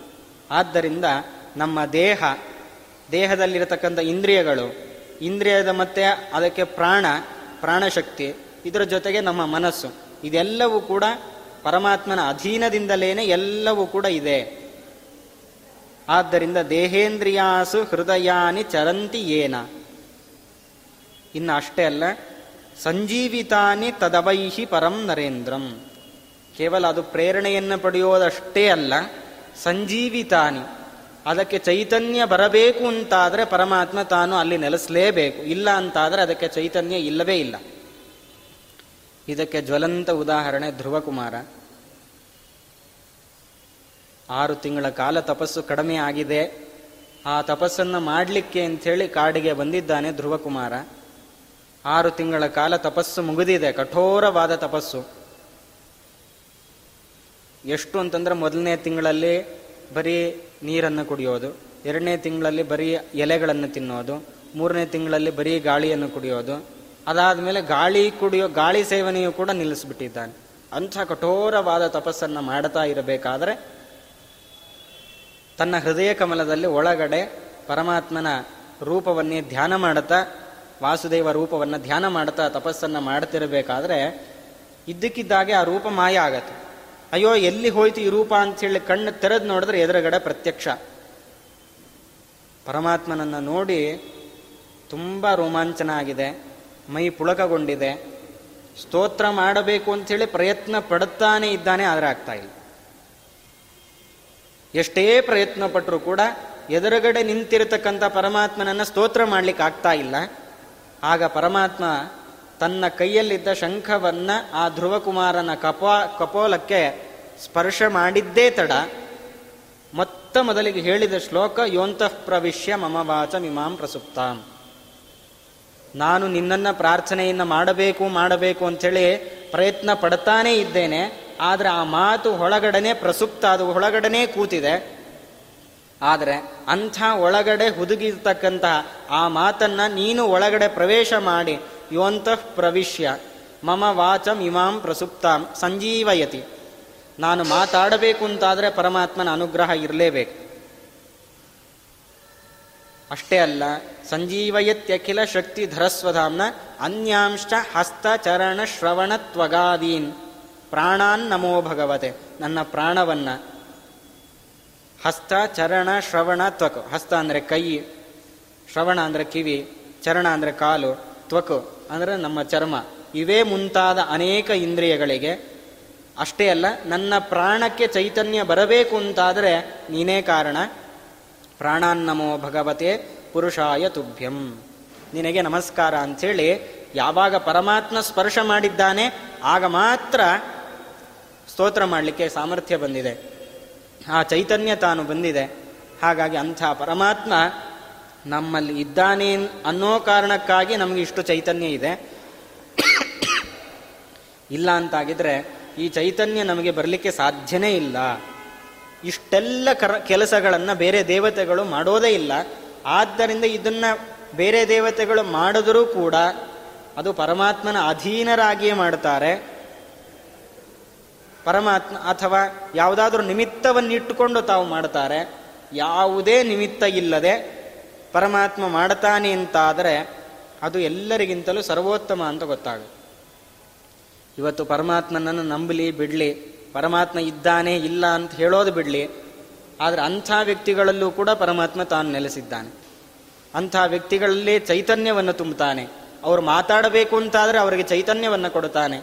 ತನ್ನನ್ನು ಬೈದರೂ ಕೂಡ ಅವರಲ್ಲಿ ಚೈತನ್ಯ ಕೊಡ್ತಾನೆ ಅಂತ ಅಂದರೆ ಪರಮಾತ್ಮ ಇನ್ನೆಷ್ಟು ದಯಾಳು ಆಗಿರಲಿಕ್ಕಿಲ್ಲ. ಇವತ್ತು ನಮ್ಮ ತಾಯಿ ನಮಗೆ ಬೈತಾಳೆ ಅಂತಾದರೆ ನಮಗೆ ಬೇಸರ ಆಗತ್ತೆ. ಅಥವಾ ಮಗ ತಾಯಿಯನ್ನು ಬೈತಾನೆ ಅಂತಾದರೆ ತಾಯಿಗೂ ಬೇಸರ ಆಗತ್ತೆ. ಆದರೂ ತಾಯಿ ಏನು ಮಾಡ್ತಾಳೆ, ತನ್ನ ಮಗ ಅನ್ನೋ ಕಾರಣಕ್ಕಾಗಿ ಪ್ರೀತಿಯನ್ನು ಮಾಡ್ತಾಳೆ ನಿರ್ವ್ಯಾಜವಾದ ಪ್ರೀತಿ ಆದರೂ ಒಂದು ಹಂತಕ್ಕೆ ತಾಯಿಯ ಪ್ರೀತಿಯು ಕೂಡ ಇವನನ್ನು ನನ್ನನ್ನು ಇವನು ನನ್ನನ್ನು ನೋಡಿಕೊಳ್ತಾನೆ ಅನ್ನೋ ಆಸೆಯಿಂದಲೇ ಮಾಡ್ತಾಳೆ ಆದರೆ ಪರಮಾತ್ಮನಿಗೆ ಆ ಆಸೆಯೂ ಇಲ್ಲ. ಪರಮಾತ್ಮನನ್ನು ನಾವು ನೋಡ್ಕೊಳ್ಳೋದಲ್ಲ, ನಮ್ಮನ್ನೇ ಪರಮಾತ್ಮ ನೋಡಿಕೊಳ್ತಾ ಇದ್ದಾನೆ. ನಾವು ಎಷ್ಟೇ ಬೈದರೂ ಪರಮಾತ್ಮನನ್ನು ಮರೆತರೂ, ಪರಮಾತ್ಮ ನಮ್ಮನ್ನು ಕೈ ಬಿಡೋದಿಲ್ಲ. ಆದ್ದರಿಂದ ನಮ್ಮ ಕೈ ಬಿಡದೇ ಇರತಕ್ಕಂಥ ಏಕೈಕ ಸಖ ಗೆಳೆಯ ಅಂತಂದ್ರೆ ಪರಮಾತ್ಮ. ಅದಕ್ಕೋಸ್ಕರ ನರಸಿಂಹದೇವರ ಸ್ತೋತ್ರವನ್ನು ಮಾಡಬೇಕಾದ್ರೆ ಮಾತಾ ನೃಸಿಂಹಶ್ಚ ಪಿತಾ ನೃಸಿಂಹ ಭ್ರಾತಾ ನೃಸಿಂಹಶ್ಚ ಸಖಾ ನೃಸಿಂಹ ಅಂತ ಹೇಳ್ತಾರೆ. ತಂದೆ, ತಾಯಿ, ಅಣ್ಣ, ತಂಗಿ, ಬಂಧು, ಬಳಗ, ಎಲ್ಲ ಪರಮಾತ್ಮನೇ. ತಂದೆ ವಿಠಲ, ತಾಯಿ ವಿಠಲ, ಬಂಧು ಬಳಗ ವಿಠಾಲ. ಹಿಂದೆ ವಿಠಲ, ಮುಂದೆ ವಿಠಲ, ಹಿಂದೂ ಮುಂದೆ ವಿಠಲ. ಹೀಗೆ ಆ ಪರಮಾತ್ಮ ನಮ್ಮನ್ನು ತಂದೆಯಾಗಿ ನೋಡ್ಕೊಳ್ತಾನೆ, ತಾಯಿಯಾಗಿ ನೋಡ್ಕೊಳ್ತಾನೆ, ನಮ್ಮ ಗೆಳೆಯನಾಗಿ ನೋಡ್ಕೊಳ್ತಾನೆ, ನಮ್ಮ ಅಣ್ಣ ತಮ್ಮಂದಿರಾಗಿ ನೋಡ್ಕೊಳ್ತಾನೆ. ಇಷ್ಟೆಲ್ಲ ಪರಮಾತ್ಮ ನಮಗೆ ಮಾಡ್ತಾ ಇದ್ದಾನೆ, ಆದರೆ ಇದರಿಂದ ಯಾವ ಅಪೇಕ್ಷೆಯೂ ಇಲ್ಲದೆ ಪರಮಾತ್ಮ ತಾನು ಮಾಡ್ತಾನೆ. ಆದರೆ ಬೇರೆ ದೇವತೆಗಳು ಮಾಡೋದಾದರೆ ಏನಾದರೂ ಒಂದು ನಿಮಿತ್ತ ಇರುತ್ತೆ, ಅಥವಾ ಪರಮ ದೇವತೆಗಳನ್ನು ನಾವು ದ್ವೇಷ ಮಾಡಿದ್ದೀವಿ ಅಂತಾದರೆ ದೇವತೆಗಳು ನಮ್ಮ ಕೈ ಬಿಡುತ್ತಾರೆ ಆದರೆ ಪರಮಾತ್ಮ ನಾವು ಎಷ್ಟೇ ದ್ವೇಷ ಮಾಡಲಿ ನಮ್ಮ ಕೈಯನ್ನು ಪರಮಾತ್ಮ ತಾನು ಬಿಡಲ್ಲ. ಅವರ ರಕ್ಷಣೆಯನ್ನೂ ಪರಮಾತ್ಮ ಮಾಡ್ತಾನೆ ಇದು ಯಾವ ದೇವತೆಗಳು ಮಾಡದೇ ಇರತಕ್ಕಂತಹ ಕೆಲಸ ಆದ್ದರಿಂದ ಪರಮಾತ್ಮ ಸರ್ವೋತ್ತಮನಾಗಿದ್ದಾನೆ. ಆ ಜನಕ ಮಹಾರಾಜ ಕೇಳಿದ ಪ್ರಶ್ನೆ, ಯಾಕೆ ಎಲ್ಲ ದೇವತೆಗಳಿಗಿಂತಲೂ ಕೂಡ ಪರಮಾತ್ಮ ಸರ್ವೋತ್ತಮ ಅಂದರೆ ಎಲ್ಲ ದೇವತೆಗಳಿಗೆ ಒಂದು ನಿಮಿತ್ತ ಇದೆ. ಇವರನ್ನ ರಕ್ಷಣೆಯನ್ನು ಮಾಡಬೇಕು ಅನ್ನೋ ಕಾರಣಕ್ಕಾಗಿ. ಅಥವಾ ಇಷ್ಟೇ ಕಾಲದಲ್ಲಿ ಮಾತ್ರ ಅವರ ರಕ್ಷಣೆಯನ್ನು ಮಾಡ್ತಾರೆ ಎಲ್ಲ ಕಾಲದಲ್ಲಿ ಅವರ ರಕ್ಷಣೆಯನ್ನು ಮಾಡೋದಿಲ್ಲ ಆದರೆ ಇದು ಯಾರೇ ಬೈಲಿ, ಬಿಡ್ಲಿ, ಯಾವ ನಿಮಿತ್ತ ಇಲ್ಲದೆ ಎಲ್ಲ ಕಾಲದಲ್ಲಿಯೂ ರಕ್ಷಣೆಯನ್ನು ಮಾಡತಕ್ಕಂಥ ಏಕೈಕ ವ್ಯಕ್ತಿ ಅದು ಪರಮಾತ್ಮ. ಆದ್ದರಿಂದ ಎಲ್ಲ ದೇವತೆಗಳಿಗಿಂತಲೂ ಕೂಡ ಪರಮಾತ್ಮ ಸರ್ವೋತ್ತಮ. ಆ ಒಂದು ಅರ್ಥದಲ್ಲಿ ಆ ಪಿಪ್ಪಲಾಯನರು ಹೇಳಿದ್ದಾರೆ, ಸ್ಥಿತ್ಯುದ್ಭವ ಪ್ರಲಯ ಹೇತು ರಹೇತುರಸ್ಯ ಯಸ್ವಪ್ನ ಜಾಗರ ಸುಷುಪ್ತಿಷು ಸನ್ಬಹಿಷ್ಟ ದೇಹೇಂದ್ರಿಯಾಸು ತದವೈಹಿ ಪರಂ ನರೇಂದ್ರ. ಹಾಗಾಗಿ ಪರಮಾತ್ಮ ಅಷ್ಟು ಸರ್ವೋತ್ತಮನಾಗಿದ್ದಾನೆ. ಆದ್ದರಿಂದಲೇನೆ ಪರಮಾತ್ಮ ನಮಗೆ ಯಾವ ಅಪೇಕ್ಷೆ ಇಲ್ಲದೆ ನಮಗೆ ರಕ್ಷಣೆಯನ್ನು ಮಾಡ್ತಾ ಇದ್ದಾನೆ. ಹೀಗೆ ಆ ಜನಕ ಮಹಾರಾಜ ಉತ್ತರವನ್ನು ಪಡೆದುಕೊಂಡು ಮತ್ತೆ ಪ್ರಶ್ನೆಯನ್ನು ಮಾಡ್ತಾ ಇದ್ದಾನೆ. ಕರ್ಮಯೋಗಂ ವದತನಃ ಪುರುಷೋ ಏನ ಸಂಸ್ಕೃತ. ವಿದೂಯ ಇಹಾಶು ಕರ್ಮಾಣಿ ನೈಷ್ಕರ್ಯಂ, ನೈಷ್ಕರ್ಮ್ಯಂ ವಿಂದತೆ ಪರಂ. ಪ್ರಶ್ನೆಯನ್ನು ಮಾಡ್ತಾ ಇದ್ದಾನೆ ಜನಕ ಮಹಾರಾಜ, ಮತ್ತೆ? ಕರ್ಮಗಳ ಬಗ್ಗೆ ನಮಗೆ ಉಪದೇಶವನ್ನು ಮಾಡ್ರಿ. ಆ ಕರ್ಮವನ್ನು ತಿಳ್ಕೊಳ್ಬೇಕು ಅಂತಂದರೆ ತುಂಬ ಕಷ್ಟ. ಅದಕ್ಕೆ ದಾಸರ ಹೇಳ್ತಾರೆ, ಕೆಸರಿಂದ ಕೆಸರ ತೊಳೆದಂತೆ ಕರ್ಮದ ಪಥವು. ನಮ್ಗೇನೋ ಕರ್ಮದಿಂದ ಫಲ ಅನುಭವಿಸ್ತಾ ಇದ್ದೀವಿ. ಕೆಟ್ಟದ್ದಾಗಿದೆ. ತುಂಬ ತೊಂದರೆಯಾಗಿದೆ. ಆ ತೊಂದರೆಯನ್ನು ಪರಿಹಾರ ಮಾಡಿಕೊಳ್ಳಬೇಕು ಅಂಥೇಳಿ ಇನ್ನೊಂದು ಕರ್ಮ ಮಾಡ್ತೇವೆ. ಆದರೆ ಆ ಕರ್ಮವೂ ಲೋಪ ಆಗಿರುತ್ತೆ. ಆದ್ದರಿಂದ ದಾಸರು ಹೇಳ್ತಾರೆ, ಕೆಸರಿಂದ ಕೆಸರ ತೊಳೆದಂತೆ ಕರ್ಮದ ಪಥವು. ಆದ್ದರಿಂದ ಇಂತಹ ಕರ್ಮದ ಬಗ್ಗೆ ನಾವು ಕೇಳಿದಾಗ ಹಿಂದೆ ಎಷ್ಟೋ ಋಷಿಗಳನ್ನು ನಾವು ಕೇಳಿದ್ದೇವೆ. ಆದರೆ ಯಾರೂ ಕೂಡ ಅದರ ಬಗ್ಗೆ ಉತ್ತರವನ್ನು ಕೊಟ್ಟಿಲ್ಲ. ನಾಬ್ರುವನ್ ಬ್ರಹ್ಮಣ ಪುತ್ರ ತತ್ರ ಕಾರಣ ಮುಚ್ಯತ. ಬ್ರಹ್ಮಪುತ್ರರಾಗಿರ್ತಕ್ಕಂಥ ಸನಕ ಸನಂದನ ಸನತ್ಕುಮಾರಾದಿಗಳನ್ನ ಬಂದಾಗ, ಅವರು ಬಂದಿದ್ದಾಗ ನಾವು ಈ ಪ್ರಶ್ನೆಯನ್ನ ಕೇಳಿದ್ವಿ. ಕರ್ಮದ ಬಗ್ಗೆ ನಿರೂಪಣೆಯನ್ನು ಮಾಡ್ರಿ ಅಂತ ಜನಕ ಮಹಾರಾಜ ಕೇಳ್ತಾನೆ. ಆದರೆ ನಾಬ್ರುವನ್ ಬ್ರಹ್ಮಣ ಪುತ್ರಾಹ ಆ ಸನಕ ಸನಂದನಾದಿಗಳು ಆ ಪ್ರಶ್ನೆಯನ್ನ ಕೇಳಿ ಉತ್ತರವನ್ನು ಕೊಡಲಿಲ್ಲ ಅಂತೆ. ಅದಕ್ಕೆ ಕಾರಣ ಏನು ಅಂತ ಆ ಜನಕ ಮಹಾರಾಜ ಪ್ರಶ್ನೆಯನ್ನು ಮಾಡ್ತಾ ಇದ್ದಾನೆ. ಯಾವ ಕರ್ಮವನ್ನು ಮಾಡಿದರೆ ಈ ಬಂಧನದಿಂದ ನಾವು ಬಿಡುಗಡೆಗೊಳ್ತೇವೋ ಅಂಥ ಕರ್ಮವನ್ನು ನಿರೂಪಣೆಯನ್ನು ಮಾಡಿ ಅಂತ ನಾವು ಹಿಂದೆ ಅನೇಕ ಜನರನ್ನು ಕೇಳಿದಾಗ ಅವರು ಯಾರೂ ಉತ್ತರ ಕೊಟ್ಟಿಲ್ಲ. ಅದಕ್ಕೆ ಕರ್ಣ, ಕಾರಣ ಏನು ಎಂಬುದಾಗಿ ಆ ಜನಕ ಮಹಾರಾಜ ಪ್ರಶ್ನೆಯನ್ನು ಮಾಡಿದಾಗ ಅದಕ್ಕೆ ಆವಿರ್ಹೋತ್ರ ಎಂಬತಕ್ಕಂಥವರು ಉತ್ತರವನ್ನು ಕೊಡ್ತಾ ಇದ್ದಾರೆ. ಕರ್ಮ ಕರ್ಮ ವಿಕರ್ಮೇತಿ ವೇದವಾದೋ ನಲೌಕಿಕ ವೇದಸ್ಯ ಚೇಶ್ವರಾತ್ಮತ್ವಾತ್ ತತ್ರ ಮುಹ್ಯಂತಿ ಸೂರಯ. ಅವಶ್ಯ ನಾವು ತಿಳಿಲೇಬೇಕಾಗಿರತಕ್ಕಂಥ ಅಂಶ ಇದು. ಯಾಕೆಂದರೆ ಇವತ್ತು ನಾವು ಎಷ್ಟೋ ಕೆಲಸಗಳನ್ನು, ಕರ್ಮಗಳನ್ನು ಮಾಡ್ತೇವೆ. ಕರ್ಮಗಳನ್ನು ಮಾಡಿದಾಗ ಈ ಇಷ್ಟೆಲ್ಲ ನಾನು ಮಾಡಿದ್ರೂ ನನಗೆ ಫಲ ಸಿಗಲಿಲ್ಲ ಅಂತ ನಾವು ದೇವರಲ್ಲಿ ದೋಷ, ದೋಷವನ್ನು ಹೇಳ್ತೇವೆ. ದೇವರು ಸರಿ ಇಲ್ಲ, ನಾವು ಮಾಡಿದ್ರೂ ಏನು ಫಲವನ್ನು ಕೊಡೋದಿಲ್ಲ. ದೇವರನ್ನು ಯಾಕೆ ನಂಬಬೇಕು ಅಂತ. ಅದಕ್ಕೆ ಹೇಳ್ತಾರೆ, ಕರ್ಮ ಯಾವುದು? ಅಕರ್ಮ ಯಾವುದು? ವಿಕರ್ಮ ಯಾವುದು? ಕರ್ಮ ಕರ್ಮ ವಿಕರ್ಮೇತಿ, ವೇದವಾದೋ ನಲೌಕಿಕ. ಇದು ವೇದ ನಮಗೆ ತೋರಿಸಿಕೊಡುತ್ತೆ. ಶಾಸ್ತ್ರದಲ್ಲಿ ಎಲ್ಲವನ್ನು ಕೂಡ ನಿರೂಪಣೆಯನ್ನು ಮಾಡಿದ್ದಾರೆ. ಯಾವುದು ಕರ್ಮ, ಯಾವುದು ಅಕರ್ಮ, ಯಾವುದು ವಿಕರ್ಮ ಅಂತ. ಇದ್ಯಾವುದು ನಾವು ಮಾಡಿರತಕ್ಕಂಥದ್ದಲ್ಲ, ವೇದದಲ್ಲೇ ಹೇಳಿರತಕ್ಕಂಥದ್ದು. ಆದರೆ ವೇದಸ್ಯ ಜೇಶ್ವರಾತ್ಮತ್ವಾತ್ ತತ್ರ ಮುಹ್ಯಂತಿ ಸೂರಯ. ಅದು ಪರಮಾತ್ಮನಿಂದ ಬಂದಿರತಕ್ಕಂಥದ್ದು. ಆದ್ದರಿಂದ ಅದನ್ನು ಸುಲಭವಾಗಿ ತಿಳಿಲಿಕ್ಕೆ ಸಾಧ್ಯ ಇಲ್ಲ. ಅದರಲ್ಲಿ ಮೋಹ ಅನ್ನೋದು ನಮಗೆ. ಅದು ನಾವು ಕೆಲವೊಂದನ್ನು ಕರ್ಮ ಅಂತ ಅಂದ್ಕೊಂಡಿರ್ತೀವಿ ಆದರೆ ಅದು ಅಕರ್ಮ ಆಗಿರುತ್ತೆ. ನಾವು ಕೆಲವೊಂದನ್ನು ಅಕರ್ಮ ಅಂತ ಅಂದ್ಕೊಂಡಿರ್ತೀವಿ, ಆದರೆ ಅದೇ ಕರ್ಮ ಆಗಿರುತ್ತೆ. ಇದಕ್ಕೆ ಉದಾಹರಣೆ ಅಂತಂದರೆ, ಸಾಮಾನ್ಯ ಹಿರಿಯರು ಹೇಳ್ತಾರೆ. ಒಂದು ಮದುವೆ ಸಂದರ್ಭಗಳಲ್ಲಿ ಈ ಮಾತನ್ನು ಸಾಮಾನ್ಯ ಎಲ್ಲರೂ ಕೇಳಿರ್ತಾರೆ. ಒಂದು ನೂರು ಸುಳ್ಳು ಹೇಳಿ ಆದರೂ ಒಂದು ಮದುವೆ ಮಾಡಬೇಕು ಅಂತ. ಹಾಗಾದ್ರೆ ಹಿರಿಯರು ಹೇಳ್ತಕ್ಕಂಥ ಮಾತಾ ಇದು. ಯಾಕೆಂದ್ರೆ ಸುಳ್ಳು ಹೇಳಬಾರದು ಅಂತ ಹೇಳಿ ಎಲ್ಲರೂ ಹೇಳ್ತಾರೆ. ಸುಳ್ಳು ಹೇಳೋದು ತಪ್ಪು. ಸತ್ಯವನ್ನೇ ಹೇಳಬೇಕು ಅಂತ. ಹಾಗಾದ್ರೆ ನೂರು ಸುಳ್ಳು ಹೇಳಿ ಮದುವೆ ಮಾಡಬೇಕು. ಅಂದ್ರೆ ಮುಚ್ಚಿಟ್ಟು ಮಾಡಬೇಕು ಅಂತ ಹೇಳ್ತಾರಲ್ಲ, ಇದು ತಪ್ಪಲ್ವಾ? ಅಂದ್ರೆ ಒಂದು ಹಂತದಲ್ಲಿ ಅದು ತಪ್ಪು, ಒಂದು ಹಂತದಲ್ಲಿ ಅದು ಸರಿ. ಯಾವುದು? ಒಂದು ಹಂತದಲ್ಲಿ ತಪ್ಪು, ಒಂದು ಹಂತದಲ್ಲಿ ಸರಿ ಅಂದರೆ ಏನು ಅರ್ಥ ಅದಕ್ಕೆ? ಅಂದರೆ ಎರಡು ಕುಟುಂಬಗಳು ಅನ್ಯೋನ್ಯವಾಗಿ ಇರುತ್ತೆ, ಒಂದು ಒಳ್ಳೆ ಸಂತಾನ ಆಗತ್ತೆ, ಸಮಾಜಕ್ಕೆ ಒಂದು ಕೊಡುಗೆ ಸಿಗತ್ತೆ ಅನ್ನೋದಾದರೆ ನೂರಲ್ಲ ಸಾವಿರ ಅಲ್ಲ ಲಕ್ಷ ಸುಳ್ಳು ಹೇಳ್ರೆ ಅದು ಒಳ್ಳೆಯದು ಅದು ಕರ್ಮ ಅದು. ಅದು ಧರ್ಮ. ಆದರೆ ಯಾರಿಗೂ ಒಂದು ರೋಗ ಇದೆ, ಅದನ್ನು ಮುಚ್ಚಿಟ್ಟು ಅವನು ಎರಡು ದಿವಸದಲ್ಲಿ ಸಾಯ್ತಾನೆ, ಆದರೂ ಅವನಿಗೆ ಮದುವೆ ಮಾಡಬೇಕು ಅಂತೇಳಿ ಸುಳ್ಳು ಹೇಳ್ತೀವಲ್ಲ, ಇದು ಅಧರ್ಮ. ಹಾಗಾದರೆ ಎರಡು ಕುಟುಂಬ, ಸಮಾಜ, ಅದು ಉದ್ಧಾರ ಚೆನ್ನಾಗಿರುತ್ತೆ ಅಂತಾದರೆ ಸುಳ್ಳು ಹೇಳಿದ್ರೆ ಅದು ಧರ್ಮ, ಅದು ಧರ್ಮವೇ. ನಮ್ಮ ಸ್ವಾರ್ಥಕ್ಕಾಗಿ ಅಥವಾ ಇನ್ನೊಬ್ಬರನ್ನ ಮೋಸ ಮಾಡಬೇಕು ಅಂತ ಹೇಳಿ ಏನು ಸುಳ್ಳು ಹೇಳ್ತೀವಲ್ಲ, ಅದು ಅಧರ್ಮ. ಹಾಗಾದ್ರೆ ನೂರು ಸುಳ್ಳು ಹೇಳಿ ಮದುವೆ ಮಾಡಬೇಕು ಅಂತಂದ್ರೆ ಇದ್ದು ಬದ್ದು ಸುಳ್ಳುಗಳೆಲ್ಲ ಹೇಳಿ ಮಾಡಬೇಕು ಅಂತಲ್ಲ. ಅಥವಾ ಏನಾದರೂ ರೋಗಾದಿಗಳಿದ್ರೆ ಅದನ್ನು ಮುಚ್ಚಿಟ್ಟು ಮಾಡಬೇಕು ಅನ್ನೋ ಅರ್ಥ ಅಲ್ಲ. ಎರಡು ಕುಟುಂಬ ಪರಸ್ಪರ ಅನ್ಯೋನ್ಯವಾಗಿ ಚೆನ್ನಾಗಿರುತ್ತೆ ಅಂತಾದರೆ ಮಾತ್ರ ಆದರೂ ಅದು ಅನ್ ಆರೋಗ್ಯಕರವಾಗಿ ಇರ್ತಾರೆ ಅಂದರೆ ಮಾತ್ರ ಸುಳ್ಳು ಹೇಳಬೇಕೇ ಹೊರತು ಸುಮ್ಮನೆ ನಾವು ಸುಳ್ಳು ಹೇಳಬೇಕು ಅಂತ ಹೇಳಿದ್ದಾರೆ ಅನ್ನೋ ಕಾರಣಕ್ಕಾಗಿ ಸುಳ್ಳು ಹೇಳೋದಲ್ಲ. ಅದಕ್ಕೆ ಪುರಾಣದಲ್ಲಿ ಕಥೆನೂ ಬರುತ್ತೆ, ಒಬ್ಬ ಋಷಿ ತಾನು ಸತ್ಯವನ್ನೇ ಹೇಳಬೇಕು ಅಂತ ಹೇಳಿ ಪ್ರತಿಜ್ಞೆ, ಹಸು ಓಡ್ಕೊಂಡು ಬರುತ್ತೆ, ಕೇಳದ ಪ್ರಾರ್ಥನೆಯನ್ನು ಮಾಡ್ಕೊಳ್ಳುತ್ತೆ, ನನ್ನ ಒಂದು ಹುಲಿ ಹಟ್ಟಿಸ್ಕೊಂಡು ಬರ್ತಾ ಇದೆ, ನಾನು ನಿನ್ನ ಆಶ್ರಮದಲ್ಲಿ ಬಚ್ಚಿಟ್ಕೊಳ್ತೇನೆ, ಆ ಹುಲಿ ಬಂದು ಕೇಳಿದ್ರೆ ಹೇಳಬೇಡ.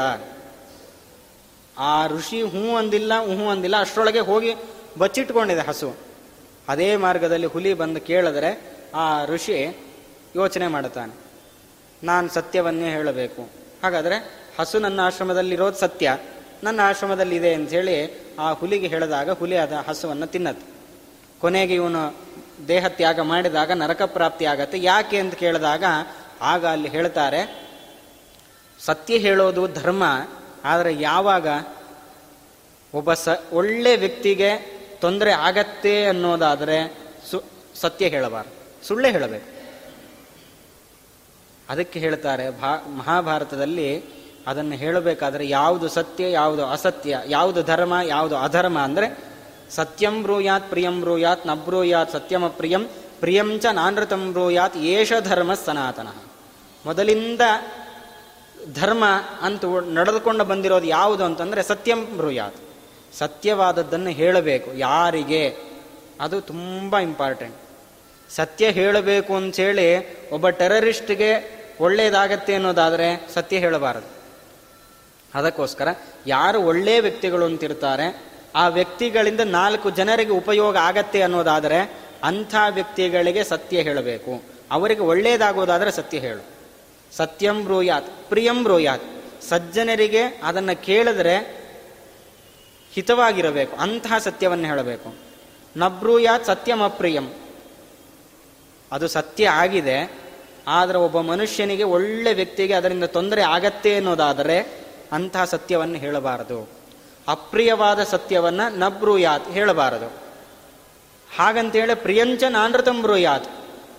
ಅವನಿಗೆ ಇಷ್ಟ ಆಗತ್ತೆ ಅನ್ನೋ ಕಾರಣಕ್ಕಾಗಿ ಸುಳ್ಳನ್ನು ಹೇಳಬಾರದು. ಏಷ ಧರ್ಮ ಸನಾತನಃ. ಹಾಗಾದ್ರೆ ಒಬ್ಬ ಒಳ್ಳೆ ವ್ಯಕ್ತಿ ಅವನಿಂದ ಸಮಾಜ ಉದ್ಧಾರ ಆಗತ್ತೆ, ನಾಲ್ಕಾರು ಜನರು ಚೆನ್ನಾಗಿರ್ತಾರೆ ಅಂತಾದರೆ ಅವನ ಏಳಿಗೆಗೆ ಬೇಕಾಗಿರತಕ್ಕಂಥ ಸತ್ಯವನ್ನು ಹೇಳಬೇಕು. ಅವನ ಏಳಿಗೆಗೆ ತೊಂದರೆ ಆಗತ್ತೆ ಅನ್ನೋದಾದರೆ ಅಂತಹ ಸತ್ಯವನ್ನು ಹೇಳಬಾರದು. ಇದನ್ನ ಧರ್ಮ ಅಂತ ಕರೀತಾರೆ. ಹಾಗಾಗಿ ಈ ಕರ್ಮಗಳನ್ನು ತಿಳ್ಕೊಳ್ಬೇಕು ಅಂತಂದರೆ ಅದು ತುಂಬ ಗಹನವಾಗಿರತಕ್ಕಂಥದ್ದು. ನಮ್ಮ ನೋಟದಲ್ಲಿ, ನಮ್ಮ ಒಂದು ದೃಷ್ಟಿಕೋನದಲ್ಲಿ ಇದು ಧರ್ಮ ಆಗಿರುತ್ತೆ, ಆದರೆ ನಿಜವಾಗಿ ಅದನ್ನು ಅಳತೆ ಮಾಡಿದಾಗ ಅದು ಅಧರ್ಮ ಆಗತ್ತೆ. ಹಾಗಾದರೆ ಯಾವುದು ಧರ್ಮ, ಯಾವುದು ಅಧರ್ಮ ಆಗತ್ತೆ, ಹಾಗಾದರೆ ಯಾವುದನ್ನ ನಾವು ಧರ್ಮ ಅಂತ ಅನುಸಂಧಾನ ಮಾಡಬೇಕು ಅಂದರೆ ಅದಕ್ಕೂ ಒಂದು ಉಪಾಯವನ್ನು ಹೇಳಿದ್ದಾರೆ. ಸ್ಮರ್ತವ್ಯ ಸತತಂ ವಿಷ್ಣು, ವಿಸ್ಮರ್ತವ್ಯೋ ನ ಜಾತುಚಿತ್, ಸರ್ವೇ ವಿಧಿ ನಿಷೇಧಾಸ್ಯು ಏತಯೋರೇವ ಕಿಂಕರಾಹ. ಧರ್ಮ ಅಂದರೆ ಏನರ್ಥ? ಇಂಥದ್ದನ್ನು ಮಾಡಬೇಕು, ಇಂಥದ್ದನ್ನು ಮಾಡಬಾರದು ಅಂತ. ಸತ್ಯವನ್ನು ಹೇಳಬೇಕು, ತಂದೆ ತಾಯಿಗಳ ಸೇವೆ ಮಾಡಬೇಕು, ಗುರು ಹಿರಿಯರಿಗೆ ಮರ್ಯಾದೆ ಕೊಡಬೇಕು. ಇದು ವಿಧಿ, ಹೀಗೆ ಮಾಡಬೇಕು ಅಂತ. ಇನ್ನು ಕೆಲವೊಂದಿರುತ್ತೆ ಹೀಗೆ ಮಾಡಬಾರದು, ದೊಡ್ಡವರಿಗೆ ನೋವು ಮಾಡಬಾರದು. ನಿನಗಿಂತಲೂ ಹಿರಿಯರು ಬಂದರೆ ಅವ್ರಿಗೆ ಗೌರವವನ್ನು ಕೊಡಬೇಕು, ಅವ್ರನ್ನ ತಿರಸ್ಕಾರ ಮಾಡಬಾರದು. ನಿನ್ನ ಮನಸ್ಸಿಗೆ ವಿಕಾರ ಆಗುವಂಥ ಪದಾರ್ಥಗಳನ್ನು ತಿನ್ನಬಾರದು ಹೀಗೆ ಕೆಲವೊಂದನ್ನು ನಿಷೇಧ ಮಾಡಿದ್ದಾರೆ. ಹೀಗೆ ಕೆಲವು ವಿಧಿಗಳಿದೆ, ಕೆಲವು ನಿಷೇಧಗಳಿದೆ. ಇದೇ ಧರ್ಮ. ಹಾಗಾದರೆ ಕೆಲವೊಂದು ಇದರಲ್ಲೇ ಕೆಲವೊಂದು ಧರ್ಮ ಅಧರ್ಮ ಆಗತ್ತೆ, ಕೆಲವೊಂದು ಅಧರ್ಮ ಧರ್ಮ ಆಗತ್ತೆ. ಆದರೆ ನಾವು ಮಾಡಿದ ಎಲ್ಲವೂ ಧರ್ಮ ಆಗಬೇಕು ಅಂತಾದರೆ ಅದಕ್ಕೇನಿರೋ ಮುಖ್ಯ ಕಾರಣ ಪರಮಾತ್ಮನ ಸ್ಮರಣೆ. ಇವತ್ತು ನಾವು ಮಾಡುವ ಕೆಲಸಗಳು ಯಾಕೆ ಅಧರ್ಮ ಆಗತ್ತೆ ಅಂದರೆ ಅದರಲ್ಲಿ ಲೋಪಗಳಿದೆ ಅಂತ. ಆ ಲೋಪಗಳೆಲ್ಲ ಸರಿ ಹೋಗಬೇಕು ಅಂತಾದರೆ ಪರಮಾತ್ಮನ ಸ್ಮರಣೆ ಅಗತ್ಯವಾಗಿ ನಾವು ಮಾಡಬೇಕು. ತದ್ವಿಷ್ಣು ಸ್ಮರಣಾದೇವ ಸಂಪೂರ್ಣಂ ಸ್ಯಾದಿತ ಶ್ರುತಿ. ಪರಮಾತ್ಮನ ಸ್ಮರಣೆ ಮಾಡಿ ನಾವು ಏನೇ ಕೆಲಸ ಮಾಡಿದ್ರೂ ಕೂಡ ಅದು ಪೂಜೆ ಆಗತ್ತೆ. ಅಂದರೆ ಯಾವ ಕೆಲಸ ಮಾಡಿದ್ರೂ ಅಲ್ಲಿ ಪರಮಾತ್ಮನ ಸ್ಮರಣೆ ಇದ್ದರೆ ಪೂಜೆ ಆಗತ್ತೆ ಅನ್ನೋದಾದರೆ, ನಾವು ದೇವರ ಸ್ಮರಣೆಯನ್ನು ಮಾಡಿಕೊಂಡು ಒಳ್ಳೆ ಒಳ್ಳೆಯ ಕೆಲಸಗಳನ್ನು ಮಾಡಿದರೆ ಅದಕ್ಕಿಂತ ದೊಡ್ಡ ಪೂಜೆ ಇನ್ನೊಂದಿಲ್ಲ. ಆದ್ದರಿಂದಲೇನೆ ಕೃಷ್ಣ ಉದ್ಧವನಿಗೆ ಹೇಳಿರುವ ಮಾತು ಎಲ್ಲರಲ್ಲಿಯೂ ಭಗವಂತನನ್ನು ಕಂಡು ಅವರಿಗೆ ಸೇವೆಯನ್ನು ಮಾಡ್ತೇವಲ್ಲ, ಅದೇ ಪೂಜೆ. ಅದೇ ಅರ್ಥದಲ್ಲಿ ನಮಗೆ ನಾಣ್ಣುಡಿ ಬಂದಿದೆ, ಜನತೆಯ ಸೇವೆ, ಜನಾರ್ದನ ಸೇವೆ. ಹೀಗೆ ನಾವು ಮಾಡುವ ಪ್ರತಿಯೊಂದು ಕೆಲಸ ಅಲ್ಲಿ ಪರಮಾತ್ಮ ಇದ್ದಾನೆ ಅಂತ ಯೋಚನೆ ಬಂದಾಗ ಪರಮಾತ್ಮನ ಸ್ಮರಣೆ ಬಂತು ಪರಮಾತ್ಮನ ಸ್ಮರಣೆಯನ್ನು ಮಾಡಿಕೊಂಡು ಇನ್ನೊಬ್ಬರಿಗೆ ಸಹಾಯ ಮಾಡಿದ್ರೆ ಅದು ಒಂದು ಪೂಜೆನೆ. ಇವತ್ತು ನಾವು ಪೂಜೆ ಅಂದ್ರೆ ಕೇವಲ ಪ್ರತಿಮೆಗಳನ್ನಿಟ್ಟು, ಶಾಲಿಗ್ರಾಮಗಳನ್ನಿಟ್ಟು ಅದಕ್ಕೆ ಅಭಿಷೇಕ ಮಾಡೋದು, ಪಂಚಾಮೃತ ಮಾಡೋದು, ಅದು ಒಂದೇ ಪೂಜೆ ಅಲ್ಲ. ಅದು ಮಾಡಬೇಕು. ಅದರ ಜೊತೆಗೆ ಇನ್ನೊಬ್ಬರಿಗೆ ನಮ್ಮ ಕೈಲಾದ ಸಹಾಯವನ್ನು, ಅಲ್ಲಿ ಪರಮಾತ್ಮ ಇದ್ದಾನೆ, ಅವನು ಪ್ರೀತನಾಗಲಿ ಅನ್ನೋ ಮನಸ್ತತ್ವದಿಂದ ನಾವು ಮಾಡಿದ್ದೆ ಅಂತಾದರೆ, ಅದು ಒಂದು ಪೂಜೆ. ಅದನ್ನೇ ಕೃಷ್ಣ ಪರಮಾತ್ಮ ಗೀತೆಯಲ್ಲಿ ಉದ್ಧವನಿಗೆ ಹೇಳ್ತಕ್ಕಂಥ ಮಾತು. ಇನ್ನೊಬ್ಬರಲ್ಲಿ ಪರಮಾತ್ಮನನ್ನು ಕಂಡು ಅವನಿಗೆ ಗೌರವವನ್ನು ಕೊಡು ಅದು ನೀನು ಮಾಡತಕ್ಕಂಥ ಪೂಜೆ. ಹೀಗೆ ಈ ದೇವರ ಸ್ಮರಣೆಯನ್ನು ಮಾಡಿಕೊಂಡು ನಾವು ಮಾಡತಕ್ಕಂಥ ಪ್ರತಿಯೊಂದು ಕರ್ಮಗಳು ಅದು ಪೂಜೆ ಆಗತ್ತೆ. ಇವತ್ತು ನಾವು ನಿದ್ದೆ ಮಾಡುತ್ತೇವೆ. ನಿದ್ದೆ ಮಾಡಿದಾಗ ನಾವು ಏನು ಹೋಮ ಹೋಮ ಹವನಾದಿಗಳನ್ನೇನು ಮಾಡೋದಿಲ್ಲ. ಆದರೆ ನಾವು ನಿದ್ದೆ ಮಾಡಿದ್ರೂ ಕೂಡ ಅದು ಒಂದು ಯಜ್ಞ ಆಗತ್ತೆ. ನಾವು ಎಚ್ಚರದಲ್ಲಿರಬೇಕಾದ್ರೆ ಪರಮಾತ್ಮ ನಮಗೆ ರಕ್ಷಣೆಯನ್ನು ಮಾಡ್ತಾನೆ ನಮಗೆ ಸ್ವಪ್ನವನ್ನು ಕಾಣಿಸ್ತಾನೆ, ನಮಗೆ ಸುಖವನ್ನು ಕೊಡ್ತಾನೆ ನಮ್ಮ ಶ್ರಮ ಪರಿಹಾರ ಮಾಡುತ್ತಾನೆ ಅಂತ ತಿಳಿದ್ರೆ ಅದೇ ಯಜ್ಞ. ನಾವು ಮಲಗಿರಬೇಕಾದ್ರೆ ತಿಳಿಯೋದಲ್ಲ. ನಾವು ಎಚ್ಚರದಲ್ಲಿದ್ದಾಗ ತಿಳಿದ್ರು, ಮಲಗಬೇಕಾದಾಗ ಏನು ಎಚ್ಚರ ಇಲ್ಲದೆ ಮಲಗಿದ್ರು ಅದು ಒಂದು ಯಜ್ಞ ಆಗತ್ತೆ. ಇವತ್ತು ನಾವು ಊಟ ಮಾಡಬೇಕಾದ್ರೆ ನನ್ನ ದೇಹದಲ್ಲಿ ಪರಮಾತ್ಮನ ರೂಪ ಇದೆ, ಅದಕ್ಕೆ ನಾನು ಭೋ, ನಾನೇ ತಿನ್ನೋದು. ಆದರೆ ಅನುಸಂಧಾನ ಮಾತ್ರ ನಾನು ಪರಮಾತ್ಮನಿಗೆ ಕೊಡ್ತಾ ಇದ್ದೇನೆ ಅಂತ. ಇದನ್ನು ಮಾಡಿದ್ರೆ ಇದನ್ನು ಯಜ್ಞ ಅಂತ ಕರೀತಾರೆ. ಸ್ನಾನ ಮಾಡಬೇಕಾದ್ರೆ, ಇಲ್ಲಿ ಪರಮಾತ್ಮನ ಪಾದೋದಕ ನನ್ನ ತಲೆ ಮೇಲೆ ಬೀಳ್ತಾ ಇದೆ ಅಂತ ಅನುಸಂಧಾನ ಮಾಡಿದ್ರೆ, ಯಾವ ಯಾವ ನದಿಗಳು, ಒಳ್ಳೆ ಪುಣ್ಯಕ್ಷೇತ್ರಗಳು ಅಂತಿದೆ ಅಲ್ಲೆಲ್ಲ ಒಂದೇ ಕಾಲದಲ್ಲಿ ಸ್ನಾನ ಮಾಡಿದ್ರೆ ಏನು ಪುಣ್ಯ ಬರುತ್ತೋ ಆ ಪುಣ್ಯವನ್ನು ನಾವು ಪಡೆದುಕೊಳ್ತೇವೆ. ಇಷ್ಟೆಲ್ಲ ನಮಗೆ ಅವಕಾಶಗಳನ್ನು ಕೊಟ್ಟಿದ್ದಾನೆ. ಇದನ್ನು ಮಾಡಿದಾಗ ಅದು ಕರ್ಮ, ಅದು ಧರ್ಮ. ಇಲ್ಲ ಅಂತಾದರೆ ಅದೆಲ್ಲವೂ ಕೂಡ ಅಕರ್ಮ ಆಗತ್ತೆ. ಆದ್ದರಿಂದ ಈ ಕರ್ಮಾಕರ್ಮಗಳನ್ನು ತಿಳ್ಕೊಳ್ಬೇಕು ಅಂತಾದರೆ ಅದಕ್ಕಿರುವ ಏಕೈಕ ಸಾಧನ ಅದು ಪರಮಾತ್ಮನ ಸ್ಮರಣೆ. ಪರಮಾತ್ಮನ ಸ್ಮರಣೆಯನ್ನು ಮಾಡಿ ಯಾವ ಕೆಲಸವನ್ನು ಮಾಡ್ತೇವೋ ಅದು ಪೂಜೆ ಆಗತ್ತೆ. ಪರಮಾತ್ಮನ ಸ್ಮರಣೆ ಇಲ್ಲದೆ ನಾವು ಗಂಟೆಗಟ್ಟಲೆ ಶಾಲಿಗ್ರಾಮಕ್ಕೆ ಅಭಿಷೇಕ ಮಾಡಿದ್ರು ಅದು ವ್ಯರ್ಥ. ಆದ್ದರಿಂದ ಈ ಧರ್ಮಾಧರ್ಮಗಳ ಬಗ್ಗೆ, ಕರ್ಮಾಕರ್ಮಗಳ ಬಗ್ಗೆ ತುಂಬ ಚರ್ಚೆ ಇದೆ. ಅದನ್ನು ತಿಳ್ಕೊಳ್ಬೇಕು ಅಂತಂದರೆ ತುಂಬ ಕಷ್ಟ ಇದೆ, ಆದರೆ ಅಷ್ಟೇ ಸುಲಭ. ಯಾಕೆ ಅಂದರೆ ಪರಮಾತ್ಮನ ಸ್ಮರಣೆಯನ್ನು ಮಾಡುವ ಮೂಲಕ ನಾವು ಏನೇ ಕೆಲಸ ಮಾಡಿದ್ರೂ ಕೂಡ ಅದು ಕರ್ಮ, ಇಲ್ಲ ಅಂತಾದರೆ ಅದು ಅಕರ್ಮ ಆಗತ್ತೆ ಅಂತ ನಿರೂಪಣೆಯನ್ನು ಮಾಡಿದ್ದಾರೆ. ಹೀಗೆ ಕರ್ಮದ ಬಗ್ಗೆ ತಿಳಿದುಕೊಂಡಿರತಕ್ಕಂಥ ಜನಕ ಮಹಾರಾಜ ಮತ್ತೆ ಪ್ರಶ್ನೆಯನ್ನು ಮಾಡುತ್ತಾನೆ ಯಾನಿ ಯಾನೀಹ ಕರ್ಮಾಣಿ ಯೈಹೀಹಿ ಸ್ವಚ್ಛಂದ ಜನ್ಮಭಿ ಚಕ್ರೇ ಕರೋತಿ ಕರ್ತಾವ ಹರಿಸ್ತಾನಿ ಬ್ರುವಂತುನಃ. ಈಗ ಪರಮಾತ್ಮನ ಬಗ್ಗೆ ತಿಳಿದುಕೊಂಡು ಯಾನಿಯಾನೀಹ ಕರ್ಮಾಣಿ, ಯಾವ್ಯಾವ ಕರ್ಮಗಳನ್ನು ಮಾಡಬೇಕು, ಏನು ಎಂಬುದಾಗಿ ಪ್ರಶ್ನೆಯನ್ನು ಮಾಡಿದಾಗ ಭಗವಂತನಿಗೆ ಪ್ರಿಯ ಯಾವುದಾಗತ್ತೋ ಅಂಥ ಕರ್ಮಗಳನ್ನು ನಾವು ಮಾಡಬೇಕು. ಇದಕ್ಕೆ ಉದಾಹರಣೆ ಯುಧಿಷ್ಠಿರ. ಯಾವಾಗಲೂ ಧರ್ಮಿಷ್ಠನಾಗಿದ್ದಾನೆ. ಅವನು ಎಂಥದ್ದು ಅಂತಂದರೆ ನಿನಗೆ ತುಂಬ ಅತ್ಯಂತ ಪ್ರೀತಿಪಾತ್ರ ವ್ಯಕ್ತಿ ಯಾರು ಅಂತ ಕೇಳೋದಕ್ಕೆ ದುರ್ಯೋಧನ ಅಂತ ಹೇಳ್ತಾನೆ.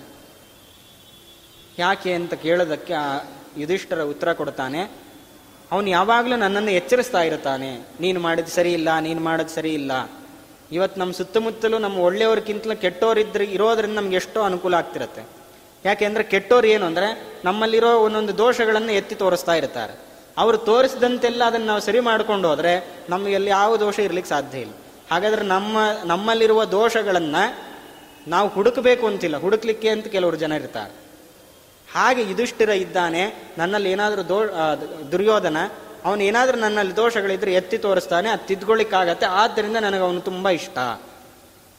ಅಂಥ ಕೆಟ್ಟವರಲ್ಲಿಯೂ ಕೂಡ ಇವನನ್ನು ಸಾಯಿಸ್ಲಿಕ್ಕೂ ಹೇಸೋದಿಲ್ಲ, ಆ ದುರ್ಯೋಧನ, ಅಂಥ ವ್ಯಕ್ತಿಯಲ್ಲೂ ಕೂಡ ಇವನು ಸ್ನೇಹ ಮಾಡ್ತಾನೆ ಅಂದರೆ ಎಷ್ಟು ಧಾರ್ಮಿಕನಾಗಿದ್ದಾನೆ. ಅಂಥ ಧರ್ಮಿಷ್ಠನಾದ ಆ ವ್ಯಕ್ತಿಗೆ, ಅವನು ಧಾರ್ಮಿಕನಾದ್ದರಿಂದಲೇನೆ ಅವನಿಗೆ ಧರ್ಮರಾಜ ಅಂತ ಹೆಸರು. ಅಂಥ ಧರ್ಮರಾಜ ಯಾವತ್ತೂ ಸುಳ್ಳು ಹೇಳಿಲ್ಲ. ಕೃಷ್ಣ ಹೇಳ್ತಾನೆ, ನೀನು ಸುಳ್ಳು ಹೇಳುವನು ಅವತ್ತೂ ಕೂಡ ಅವನು ಸುಳ್ಳು ಹೇಳಲಿಲ್ಲ, ಆದರೆ ಅವನಿಗೆ ನರಕ ಆಯಿತು. ಒಂದು ಕ್ಷಣ ನರಕಕ್ಕೆ ಹೋಗಿ ಬರ್ತಾನೆ. ಕಾರಣ ಏನು? ಕಾರಣ ಏನು ಅಲ್ಲ. ಪರಮಾತ್ಮ ಹೇಳಿದ್ದಾನೆ. ಪರಮಾತ್ಮ ಹೇಳಿದ್ದನ್ನು ನಾವು ಮಾಡಬೇಕು. ಪರಮಾತ್ಮ ಹೇಳ್ತಾನೆ ಅಂದ್ರೆ ಸರಿಯಾಗಿರುತ್ತೆ. ನಮ್ಮ ಹಿತ ಯಾವುದೋ ಅದು? ತಾಯಿ ಹೇಳ್ತಾಳೆ, ಈ ಮಾರ್ಗಕ್ಕೆ ಹೋಗಬೇಡ, ಈ ದಾರಿಯಲ್ಲಿ ಹೋಗು. ಯಾಕೆಂದರೆ ತಾಯಿ ನಮ್ಮ ಹಿತೈಷಿ ನಮ್ಮ ಹಿತವನ್ನೇ ಬಯಸ್ತಕ್ಕಂಥವಳು. ನಮಗೆ ಕೆಡಕಾಗಬೇಕು ಅಂತ ಯಾವತ್ತೂ ಬಯಸಲ್ಲ. ಹಾಗಾಗಿ ತಾಯಿ ಹೇಳಿದ್ದಾಳೆ ಅಂತಾದರೆ ಅದರಲ್ಲಿ ನಮ್ಮ ಉಳಿತು, ಒಳಿತು ಇದ್ದೇ ಇರುತ್ತೆ. ಹಾಗೆ ಪರಮಾತ್ಮ ನಮಗೆ ಸಖ, ಸ್ನೇಹಿತ ಅವನು ಹೇಳ್ತಾನೆ ಅಂತಾದರೆ ಅದರಲ್ಲಿ ನಮ್ಮ ಹಿತ ಇದ್ದೇ ಇರುತ್ತೆ. ಹಾಗಾಗಿ ಪರಮಾತ್ಮ ಹೇಳಿದ್ದನ್ನು ನಾವು ಕೇಳೋದಿಲ್ಲ ಅಂತಾದರೆ ಅದರಿಂದ ನಮಗೆ ಅನರ್ಥ ಆಗತ್ತೆ ಅನ್ನೋದನ್ನು ತೋರಿಸ್ಲಿಕ್ಕೆ ಆ ಧರ್ಮರಾಜನಿಗೆ ನರಕವಾಸ ಆಗಿದೆ. ಪರಮಾತ್ಮ ಹೇಳದ ಅಶ್ವತ್ಥಾಮ ಹತಃ ಅಂತ ಹೇಳು ಅಂತ. ಅದನ್ನು ಹೇಳಿದ್ರೆ ದೇವರು ಹೇಳಿದ್ದನ್ನು ಹೇಳಿದ್ದಕ್ಕೆ ಇವನಿಗೆ ಏನೂ ತೊಂದರೆ ಆಗ್ತಿರಲಿಲ್ಲ. ಆದರೆ ಅದರ ಜೊತೆಗೆ ಕುಂಜರಹ ಅಂತ ಸೇರಿಸ್ದ. ಹಾಗಾದ್ರೆ ಪರಮಾತ್ಮನ ಮಾತನ್ನು ಧಿಕ್ಕಾರ ಮಾಡಿದ್ದರಿಂದ ಅವನಿಗೆ ನರಕ ಆಯಿತು. ಹಾಗಾದ್ರೆ ಇವತ್ತು ನಾವು ಪರಮಾತ್ಮನ ಮಾತನ್ನು ಎಷ್ಟು ಧಿಕ್ಕಾರ ಪರಮಾತ್ಮನ ಮಾತನ್ನು ಧಿಕ್ಕಾರ ಮಾಡೋದಿರಲಿ ಪರಮಾತ್ಮ ನಮ್ಮಲ್ಲಿ ಇದ್ದಾನೆ ಅನ್ನೋದನ್ನೇ ನಾವು ಮರೆತಿದ್ದೇವೆ. ಹಾಗಾದ್ರೆ ಇನ್ನೆಷ್ಟು ನಮಗೆ ನರಕ ಆಗಲಿಕ್ಕಿಲ್ಲ. ಆದ್ದರಿಂದ ಪರಮಾತ್ಮ ಹೇಳುವ ಕೆಲಸಗಳನ್ನು ನಾವು ಮಾಡುತ್ತೇವೆ ಅಂತಂದರೆ ಅದೇ ನಮ್ಮ ಅದೃಷ್ಟ. ಆದ್ದರಿಂದ ಅಂತಹ ಕರ್ಮಗಳನ್ನು ಮಾಡಬೇಕು ಆ, ಜನಕ ಮಹಾರಾಜ ಕೇಳಿದ್ದಾನೆ. ಕೊನೆಗೆ ಮತ್ತೆ ಪ್ರಶ್ನೆ ಮಾಡ್ತಾ ಇದ್ದಾನೆ. ಹಾಗಾದ್ರೆ ಅಂಥ ಪರಮಾತ್ಮನನ್ನ ಹೇಗೆ ಹೇಗೆ ಪೂಜೆ ಮಾಡಬೇಕು? ಅಂತ ಕೇಳಿದಾಗ ಅದಕ್ಕೆ ಒಂದೊಂದು ಯುಗದಲ್ಲಿ ಒಂದೊಂದು ರೀತಿಯಾಗಿ ಆ ಪರಮಾತ್ಮನನ್ನ ಉಪಾಸನೆಯನ್ನು ಮಾಡಬೇಕು ಅಂತ ಹೇಳಿದ್ದಾರೆ. ಕೊನೆಗೆ ಆ ದ್ವಾಪರ ಕಲಿಯುಗದಲ್ಲಿ ಹೇಗೆ ಅಂತಂದರೆ ಅದಕ್ಕೆ ಹೇಳ್ತಾ ಇದ್ದಾರೆ. ಪರಮಾತ್ಮನನ್ನ ಆ ಕಲಿಯುಗದಲ್ಲಿ ಪೂಜೆಯನ್ನು ಮಾಡಬೇಕು ಅಂತಂದರೆ ಕೃಷ್ಣವರ್ಣಂ ಕಲೋ ಕೃಷ್ಣಂ ಸಾಂಗೋಪಾಂಗಂ ಶುಭತ್ರಯಂ ಅಂತ ಹೇಳ್ತಾರೆ. ಆ ಪರಮಾತ್ಮನನ್ನ ಆ ಕಲಿಯುಗದಲ್ಲಿ ಉಪಾಸನೆಯನ್ನು ಮಾಡಬೇಕಾಗಿರೋದು ಕೃಷ್ಣನನ್ನ. ಕೃಷ್ಣವರ್ಣಂ ಕಲೌ ಕೃಷ್ಣಂ. ಕಪ್ಪ ನೀಲಮೇಘ ಶ್ಯಾಮನಾಗಿರತಕ್ಕಂತಹ ಪರಮಾತ್ಮನನ್ನ ಪೂಜೆಯನ್ನು ಮಾಡಬೇಕು. ಯಾಕೆಂದ್ರೆ ಕಲಿಯುಗಕ್ಕೆ ತುಂಬ ಹತ್ತಿರದಲ್ಲಿರತಕ್ಕಂಥದ್ದು. ಐದು ಸಾವಿರ ವರ್ಷಗಳ ಹಿಂದೆ ನಡೆದಿರತಕ್ಕಂಥ ಘಟನೆಗಳು. ಆಚಾರ್ಯರ ನಿರ್ಣಯದಲ್ಲಿ ಒಂದು ಮಾತನ್ನು ಹೇಳ್ತಾರೆ. ಸಾಮಾನ್ಯ ದೇವತೆಗಳ ಸಾಧನೆಗಳನ್ನು ಗುರುತಿಸೋದು ಹೇಗೆ? ಇವರಿಷ್ಟು ಸಾಧನೆ ಮಾಡಿದ್ದಾರೆ ಇವರಿಗಿಷ್ಟು ಫಲ ಕೊಡಬೇಕು ಅಂತ. ಅದಕ್ಕೆ ರಾಮಾವತಾರ ಮತ್ತು ಕೃಷ್ಣಾವತಾರ. ಆ ಎರಡನ್ನ ನೋಡಿ ಯಾರು ಎಷ್ಟೆಷ್ಟು ಸಾಧನೆಗಳನ್ನು ಮಾಡಿದ್ದಾರೆ, ಅದಕ್ಕೆ ತಕ್ಕ ಫಲವನ್ನು ಪರಮಾತ್ಮ ಕೊಡ್ತಾನೆ ಆದ್ದರಿಂದ ಇವತ್ತು ನಮ್ಮ ಜೀವನದಲ್ಲಿ ಏನಾದರೂ ಅಳವಡಿಸಿಕೊಳ್ಳಬೇಕು ಅಂತಾದರೆ ಅದಕ್ಕೆ ಬೇಕಾಗಿರತಕ್ಕಂಥದ್ದು ಕೃಷ್ಣನ ಒಂದು ಮಾರ್ಗದರ್ಶನ. ರಾಮ ಮಾಡಿದ್ದನ್ನು ಮಾಡಬೇಕು, ಕೃಷ್ಣ ನುಡಿದಿದ್ದನ್ನು ಮಾಡಬೇಕು. ಆದ್ದರಿಂದ ಕೃಷ್ಣಾವತಾರ ಕಲಿಯುಗದಲ್ಲಿ ಅತ್ಯಂತ ಪ್ರಶಸ್ತವಾದದ್ದು. ಆದ್ದರಿಂದ ಅಂಥ ಕೃಷ್ಣನನ್ನ ಸ್ತೋತ್ರವನ್ನು ಮಾಡಬೇಕು. ಆದರೆ ಕೃತಯುಗದಲ್ಲಾಗಬೇಕಾದರೆ ಆ ಅನೇಕ ತಪಸ್ಸುಗಳನ್ನು ಮಾಡಬೇಕು, ಅನೇಕ ವರ್ಷಗಳ ಕಾಲ ಹೋಮಾದಿಗಳನ್ನು ಮಾಡಬೇಕು. ಅಷ್ಟು ಮಾಡಿದ್ರೂ ಪರಮಾತ್ಮ ಒಲಿತಾನೆ ಅನ್ನೋ ಗ್ಯಾರಂಟಿ ಇಲ್ಲ. ಮತ್ತೆ ಮತ್ತೆ ಮಾಡ್ತಾ ಇರಬೇಕು.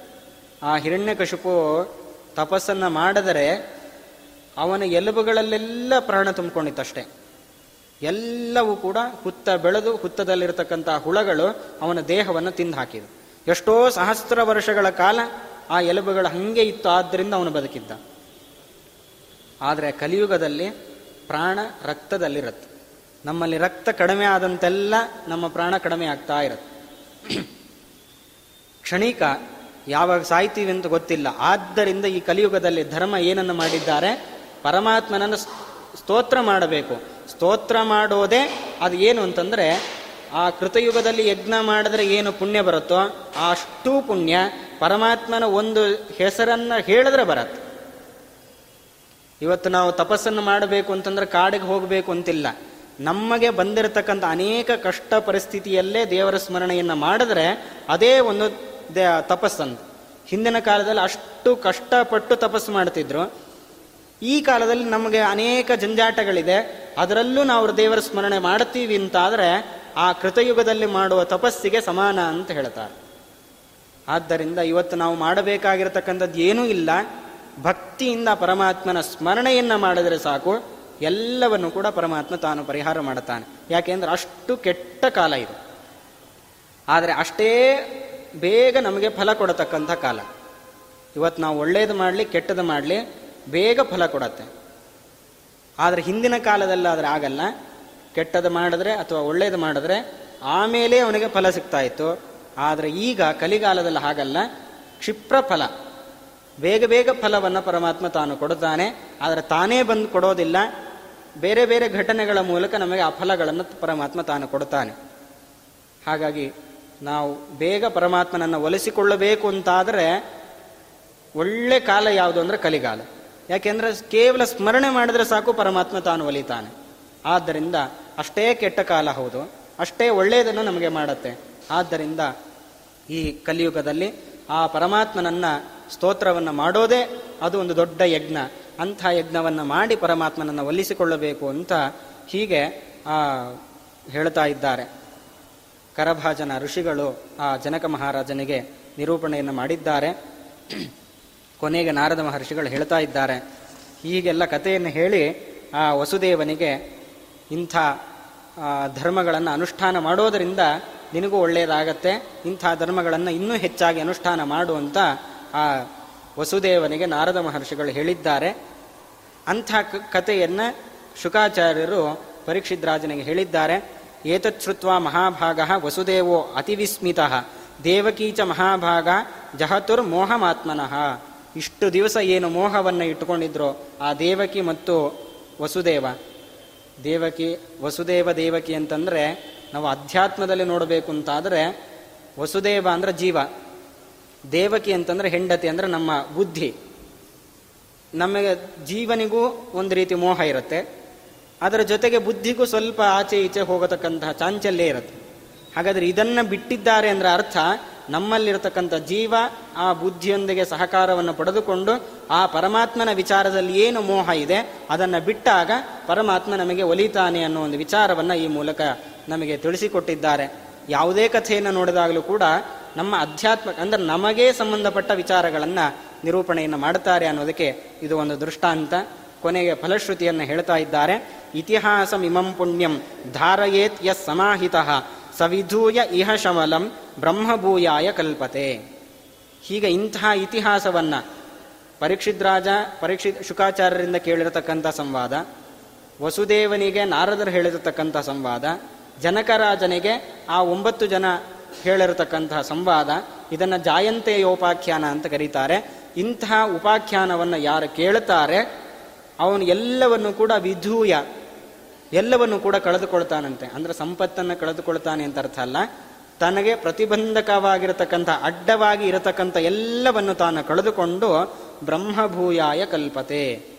ಆ ಪರಮಾತ್ಮನ ಸನ್ನಿಧಾನದಲ್ಲಿ ವಿರಾಜಮಾನನಾಗಿ ಇರ್ತಾನೆ ಅಂತ ಫಲಶ್ರುತಿಯನ್ನ ನಿರೂಪಣೆಯನ್ನು ಮಾಡಿದ್ದಾರೆ. ಹೀಗೆ ನಮ್ಮ ತಂದೆ ತಾಯಿಗಳಿಗೆ ಸಂತೋಷ ಯಾವಾಗ ಅಂತಂದ್ರೆ, ಅವರು ಹೇಳಿದ ಮಾತನ್ನ ನಾವು ಕೇಳಿ ಅನುಷ್ಠಾನ ಮಾಡ್ತೀವಿ ಎಂದಾಗ. ಕೇಳಿದಾಗಲೇ ಒಂದು ರೀತಿ ಸಂತೋಷ ಆಗಿರುತ್ತೆ. ಅದನ್ನು ಅನುಷ್ಠಾನ ಮಾಡಿದ್ರೆ ಇನ್ನೂ ಸಂತೋಷ ಆಗತ್ತೆ. ಹಾಗೆ ಈ ನಮ್ಮ ಗುರುಗಳಾಗಲಿ, ನಮ್ಮ ಶಾಸ್ತ್ರಕಾರರಾಗಲಿ, ಪುರಾಣದಲ್ಲಿ ಹೇಳಿರತಕ್ಕಂಥ ವಿಚಾರಗಳನ್ನು ನಾವು ಕೇಳಿದ್ರೇನೆ ಅದಕ್ಕೊಂದು ಫಲ ಹೇಳಿರ್ತಾರೆ. ಅದಕ್ಕೆ ಯಾವುದೇ ಕಥೆಯನ್ನು ಕೇಳಿದ್ರೆ ಇದನ್ನು ಕೇಳದವರೆಗೂ ಫಲ ಇದೆ ಅಂತ ಹೇಳ್ತಾರೆ. ಅಂದ್ರೆ ಕೇಳೋದೇ ನಮಗೆ ಕಷ್ಟ. ಅಂಥದ್ರಲ್ಲಿ ನಾವು ಕೇಳ್ತಿದ್ದೀವಿ ಅಂದರೆ ಅದಕ್ಕೊಂದು ಫಲ ಪರಮಾತ್ಮ ತಾನು ಕೊಟ್ಟೇ ಕೊಡ್ತಾನೆ. ಇನ್ನು ಅದನ್ನು ಅನುಷ್ಠಾನ ಮಾಡಿದ್ರಂತೂ ಕೇಳಿದ್ದಕ್ಕೇನೆ ಅಷ್ಟು ಫಲ ಕೊಟ್ಟಿದ್ದಾನೆ ಅಂತಾದ ಮೇಲೆ ಅದನ್ನು ಅನುಷ್ಠಾನ ಮಾಡಿದ್ರೆ ಲೆಕ್ಕಕ್ಕೆ ಇಲ್ಲ. ಅಷ್ಟು ಫಲವನ್ನು ಪರಮಾತ್ಮ ತಾನು ಕೊಡ್ತಾನೆ. ಆದ್ದರಿಂದ ನಾವು ಏನನ್ನ ಕೇಳಿರ್ತೇವೋ ಅದು ಅಷ್ಟು ಆಗದೇ ಇದ್ದರೂ ಕೂಡ ಕ್ರಮವಾಗಿ ಆದರೂ ಹಂತ ಹಂತವಾಗಿ ಕೆಲವೊಂದನ್ನಾದರೂ ನಮ್ಮ ಜೀವನದಲ್ಲಿ ಅಳವಡಿಸಿಕೊಂಡು ಅದನ್ನು ನಾವು ಅನುಷ್ಠಾನ ಮಾಡಿದ್ರೆ ಪರಮಾತ್ಮ ತಾನು ಪ್ರೀತನಾಗ್ತಾನೆ. ಹಾಗಾಗಿ ಇವತ್ತಿನಿಂದ ನಾವು ಸಂಕಲ್ಪ ಮಾಡೋಣ. ಆದಷ್ಟು ಆ ಪರಮಾತ್ಮನ ಬಗ್ಗೆ ವಿಚಾರಗಳನ್ನು ಮಾಡೋದು, ಪರಮಾತ್ಮನ ಕಥೆಗಳನ್ನು ಕೇಳೋದು, ನಮ್ಮ ಏಳಿಗೆಗೆ ಏನೇನು ಬೇಕೋ ಆ ಎಲ್ಲವನ್ನು ಕೂಡ ನಾವು ಜೀವನದಲ್ಲಿ ಅಳವಡಿಸಿಕೊಳ್ಳೋಣ ಅಂತ ಪ್ರತಿಜ್ಞೆಯನ್ನು ಮಾಡುತ್ತಾ ಈ ನಾಲ್ಕು ದಿನಗಳ ಕಾಲ ಆ ಪರಮಾತ್ಮ ನನ್ನಲ್ಲಿ ನಿಂತು ಏನು ನುಡಿಸಿದ್ದಾನೆ, ಆ ನಾಲ್ಕು ವಾಕುಸುಮಗಳನ್ನು ಆ ನನ್ನ ಗುರುಗಳ ಅಂತರ್ಯಾಮಿಯಾದ, ತತ್ವಾಭಿಮಾನಿ ದೇವತೆಗಳ ಅಂತರ್ಯಾಮಿಯಾದ ಆ ಪರಮಾತ್ಮನಲ್ಲಿ ಸಮರ್ಪಣೆಯನ್ನು ಮಾಡ್ತಾ ಇದ್ದೇನೆ. ಶ್ರೀಕೃಷ್ಣ कायेन वाचा मनसेन्द्रियैर्वा बुद्ध्यात्मना वा प्रकृते स्वभावात्। करोमि यद्यत् सकलं परस्मै नारायणायेति समर्पयामि सर्वं श्रीकृष्णार्पणमस्तु।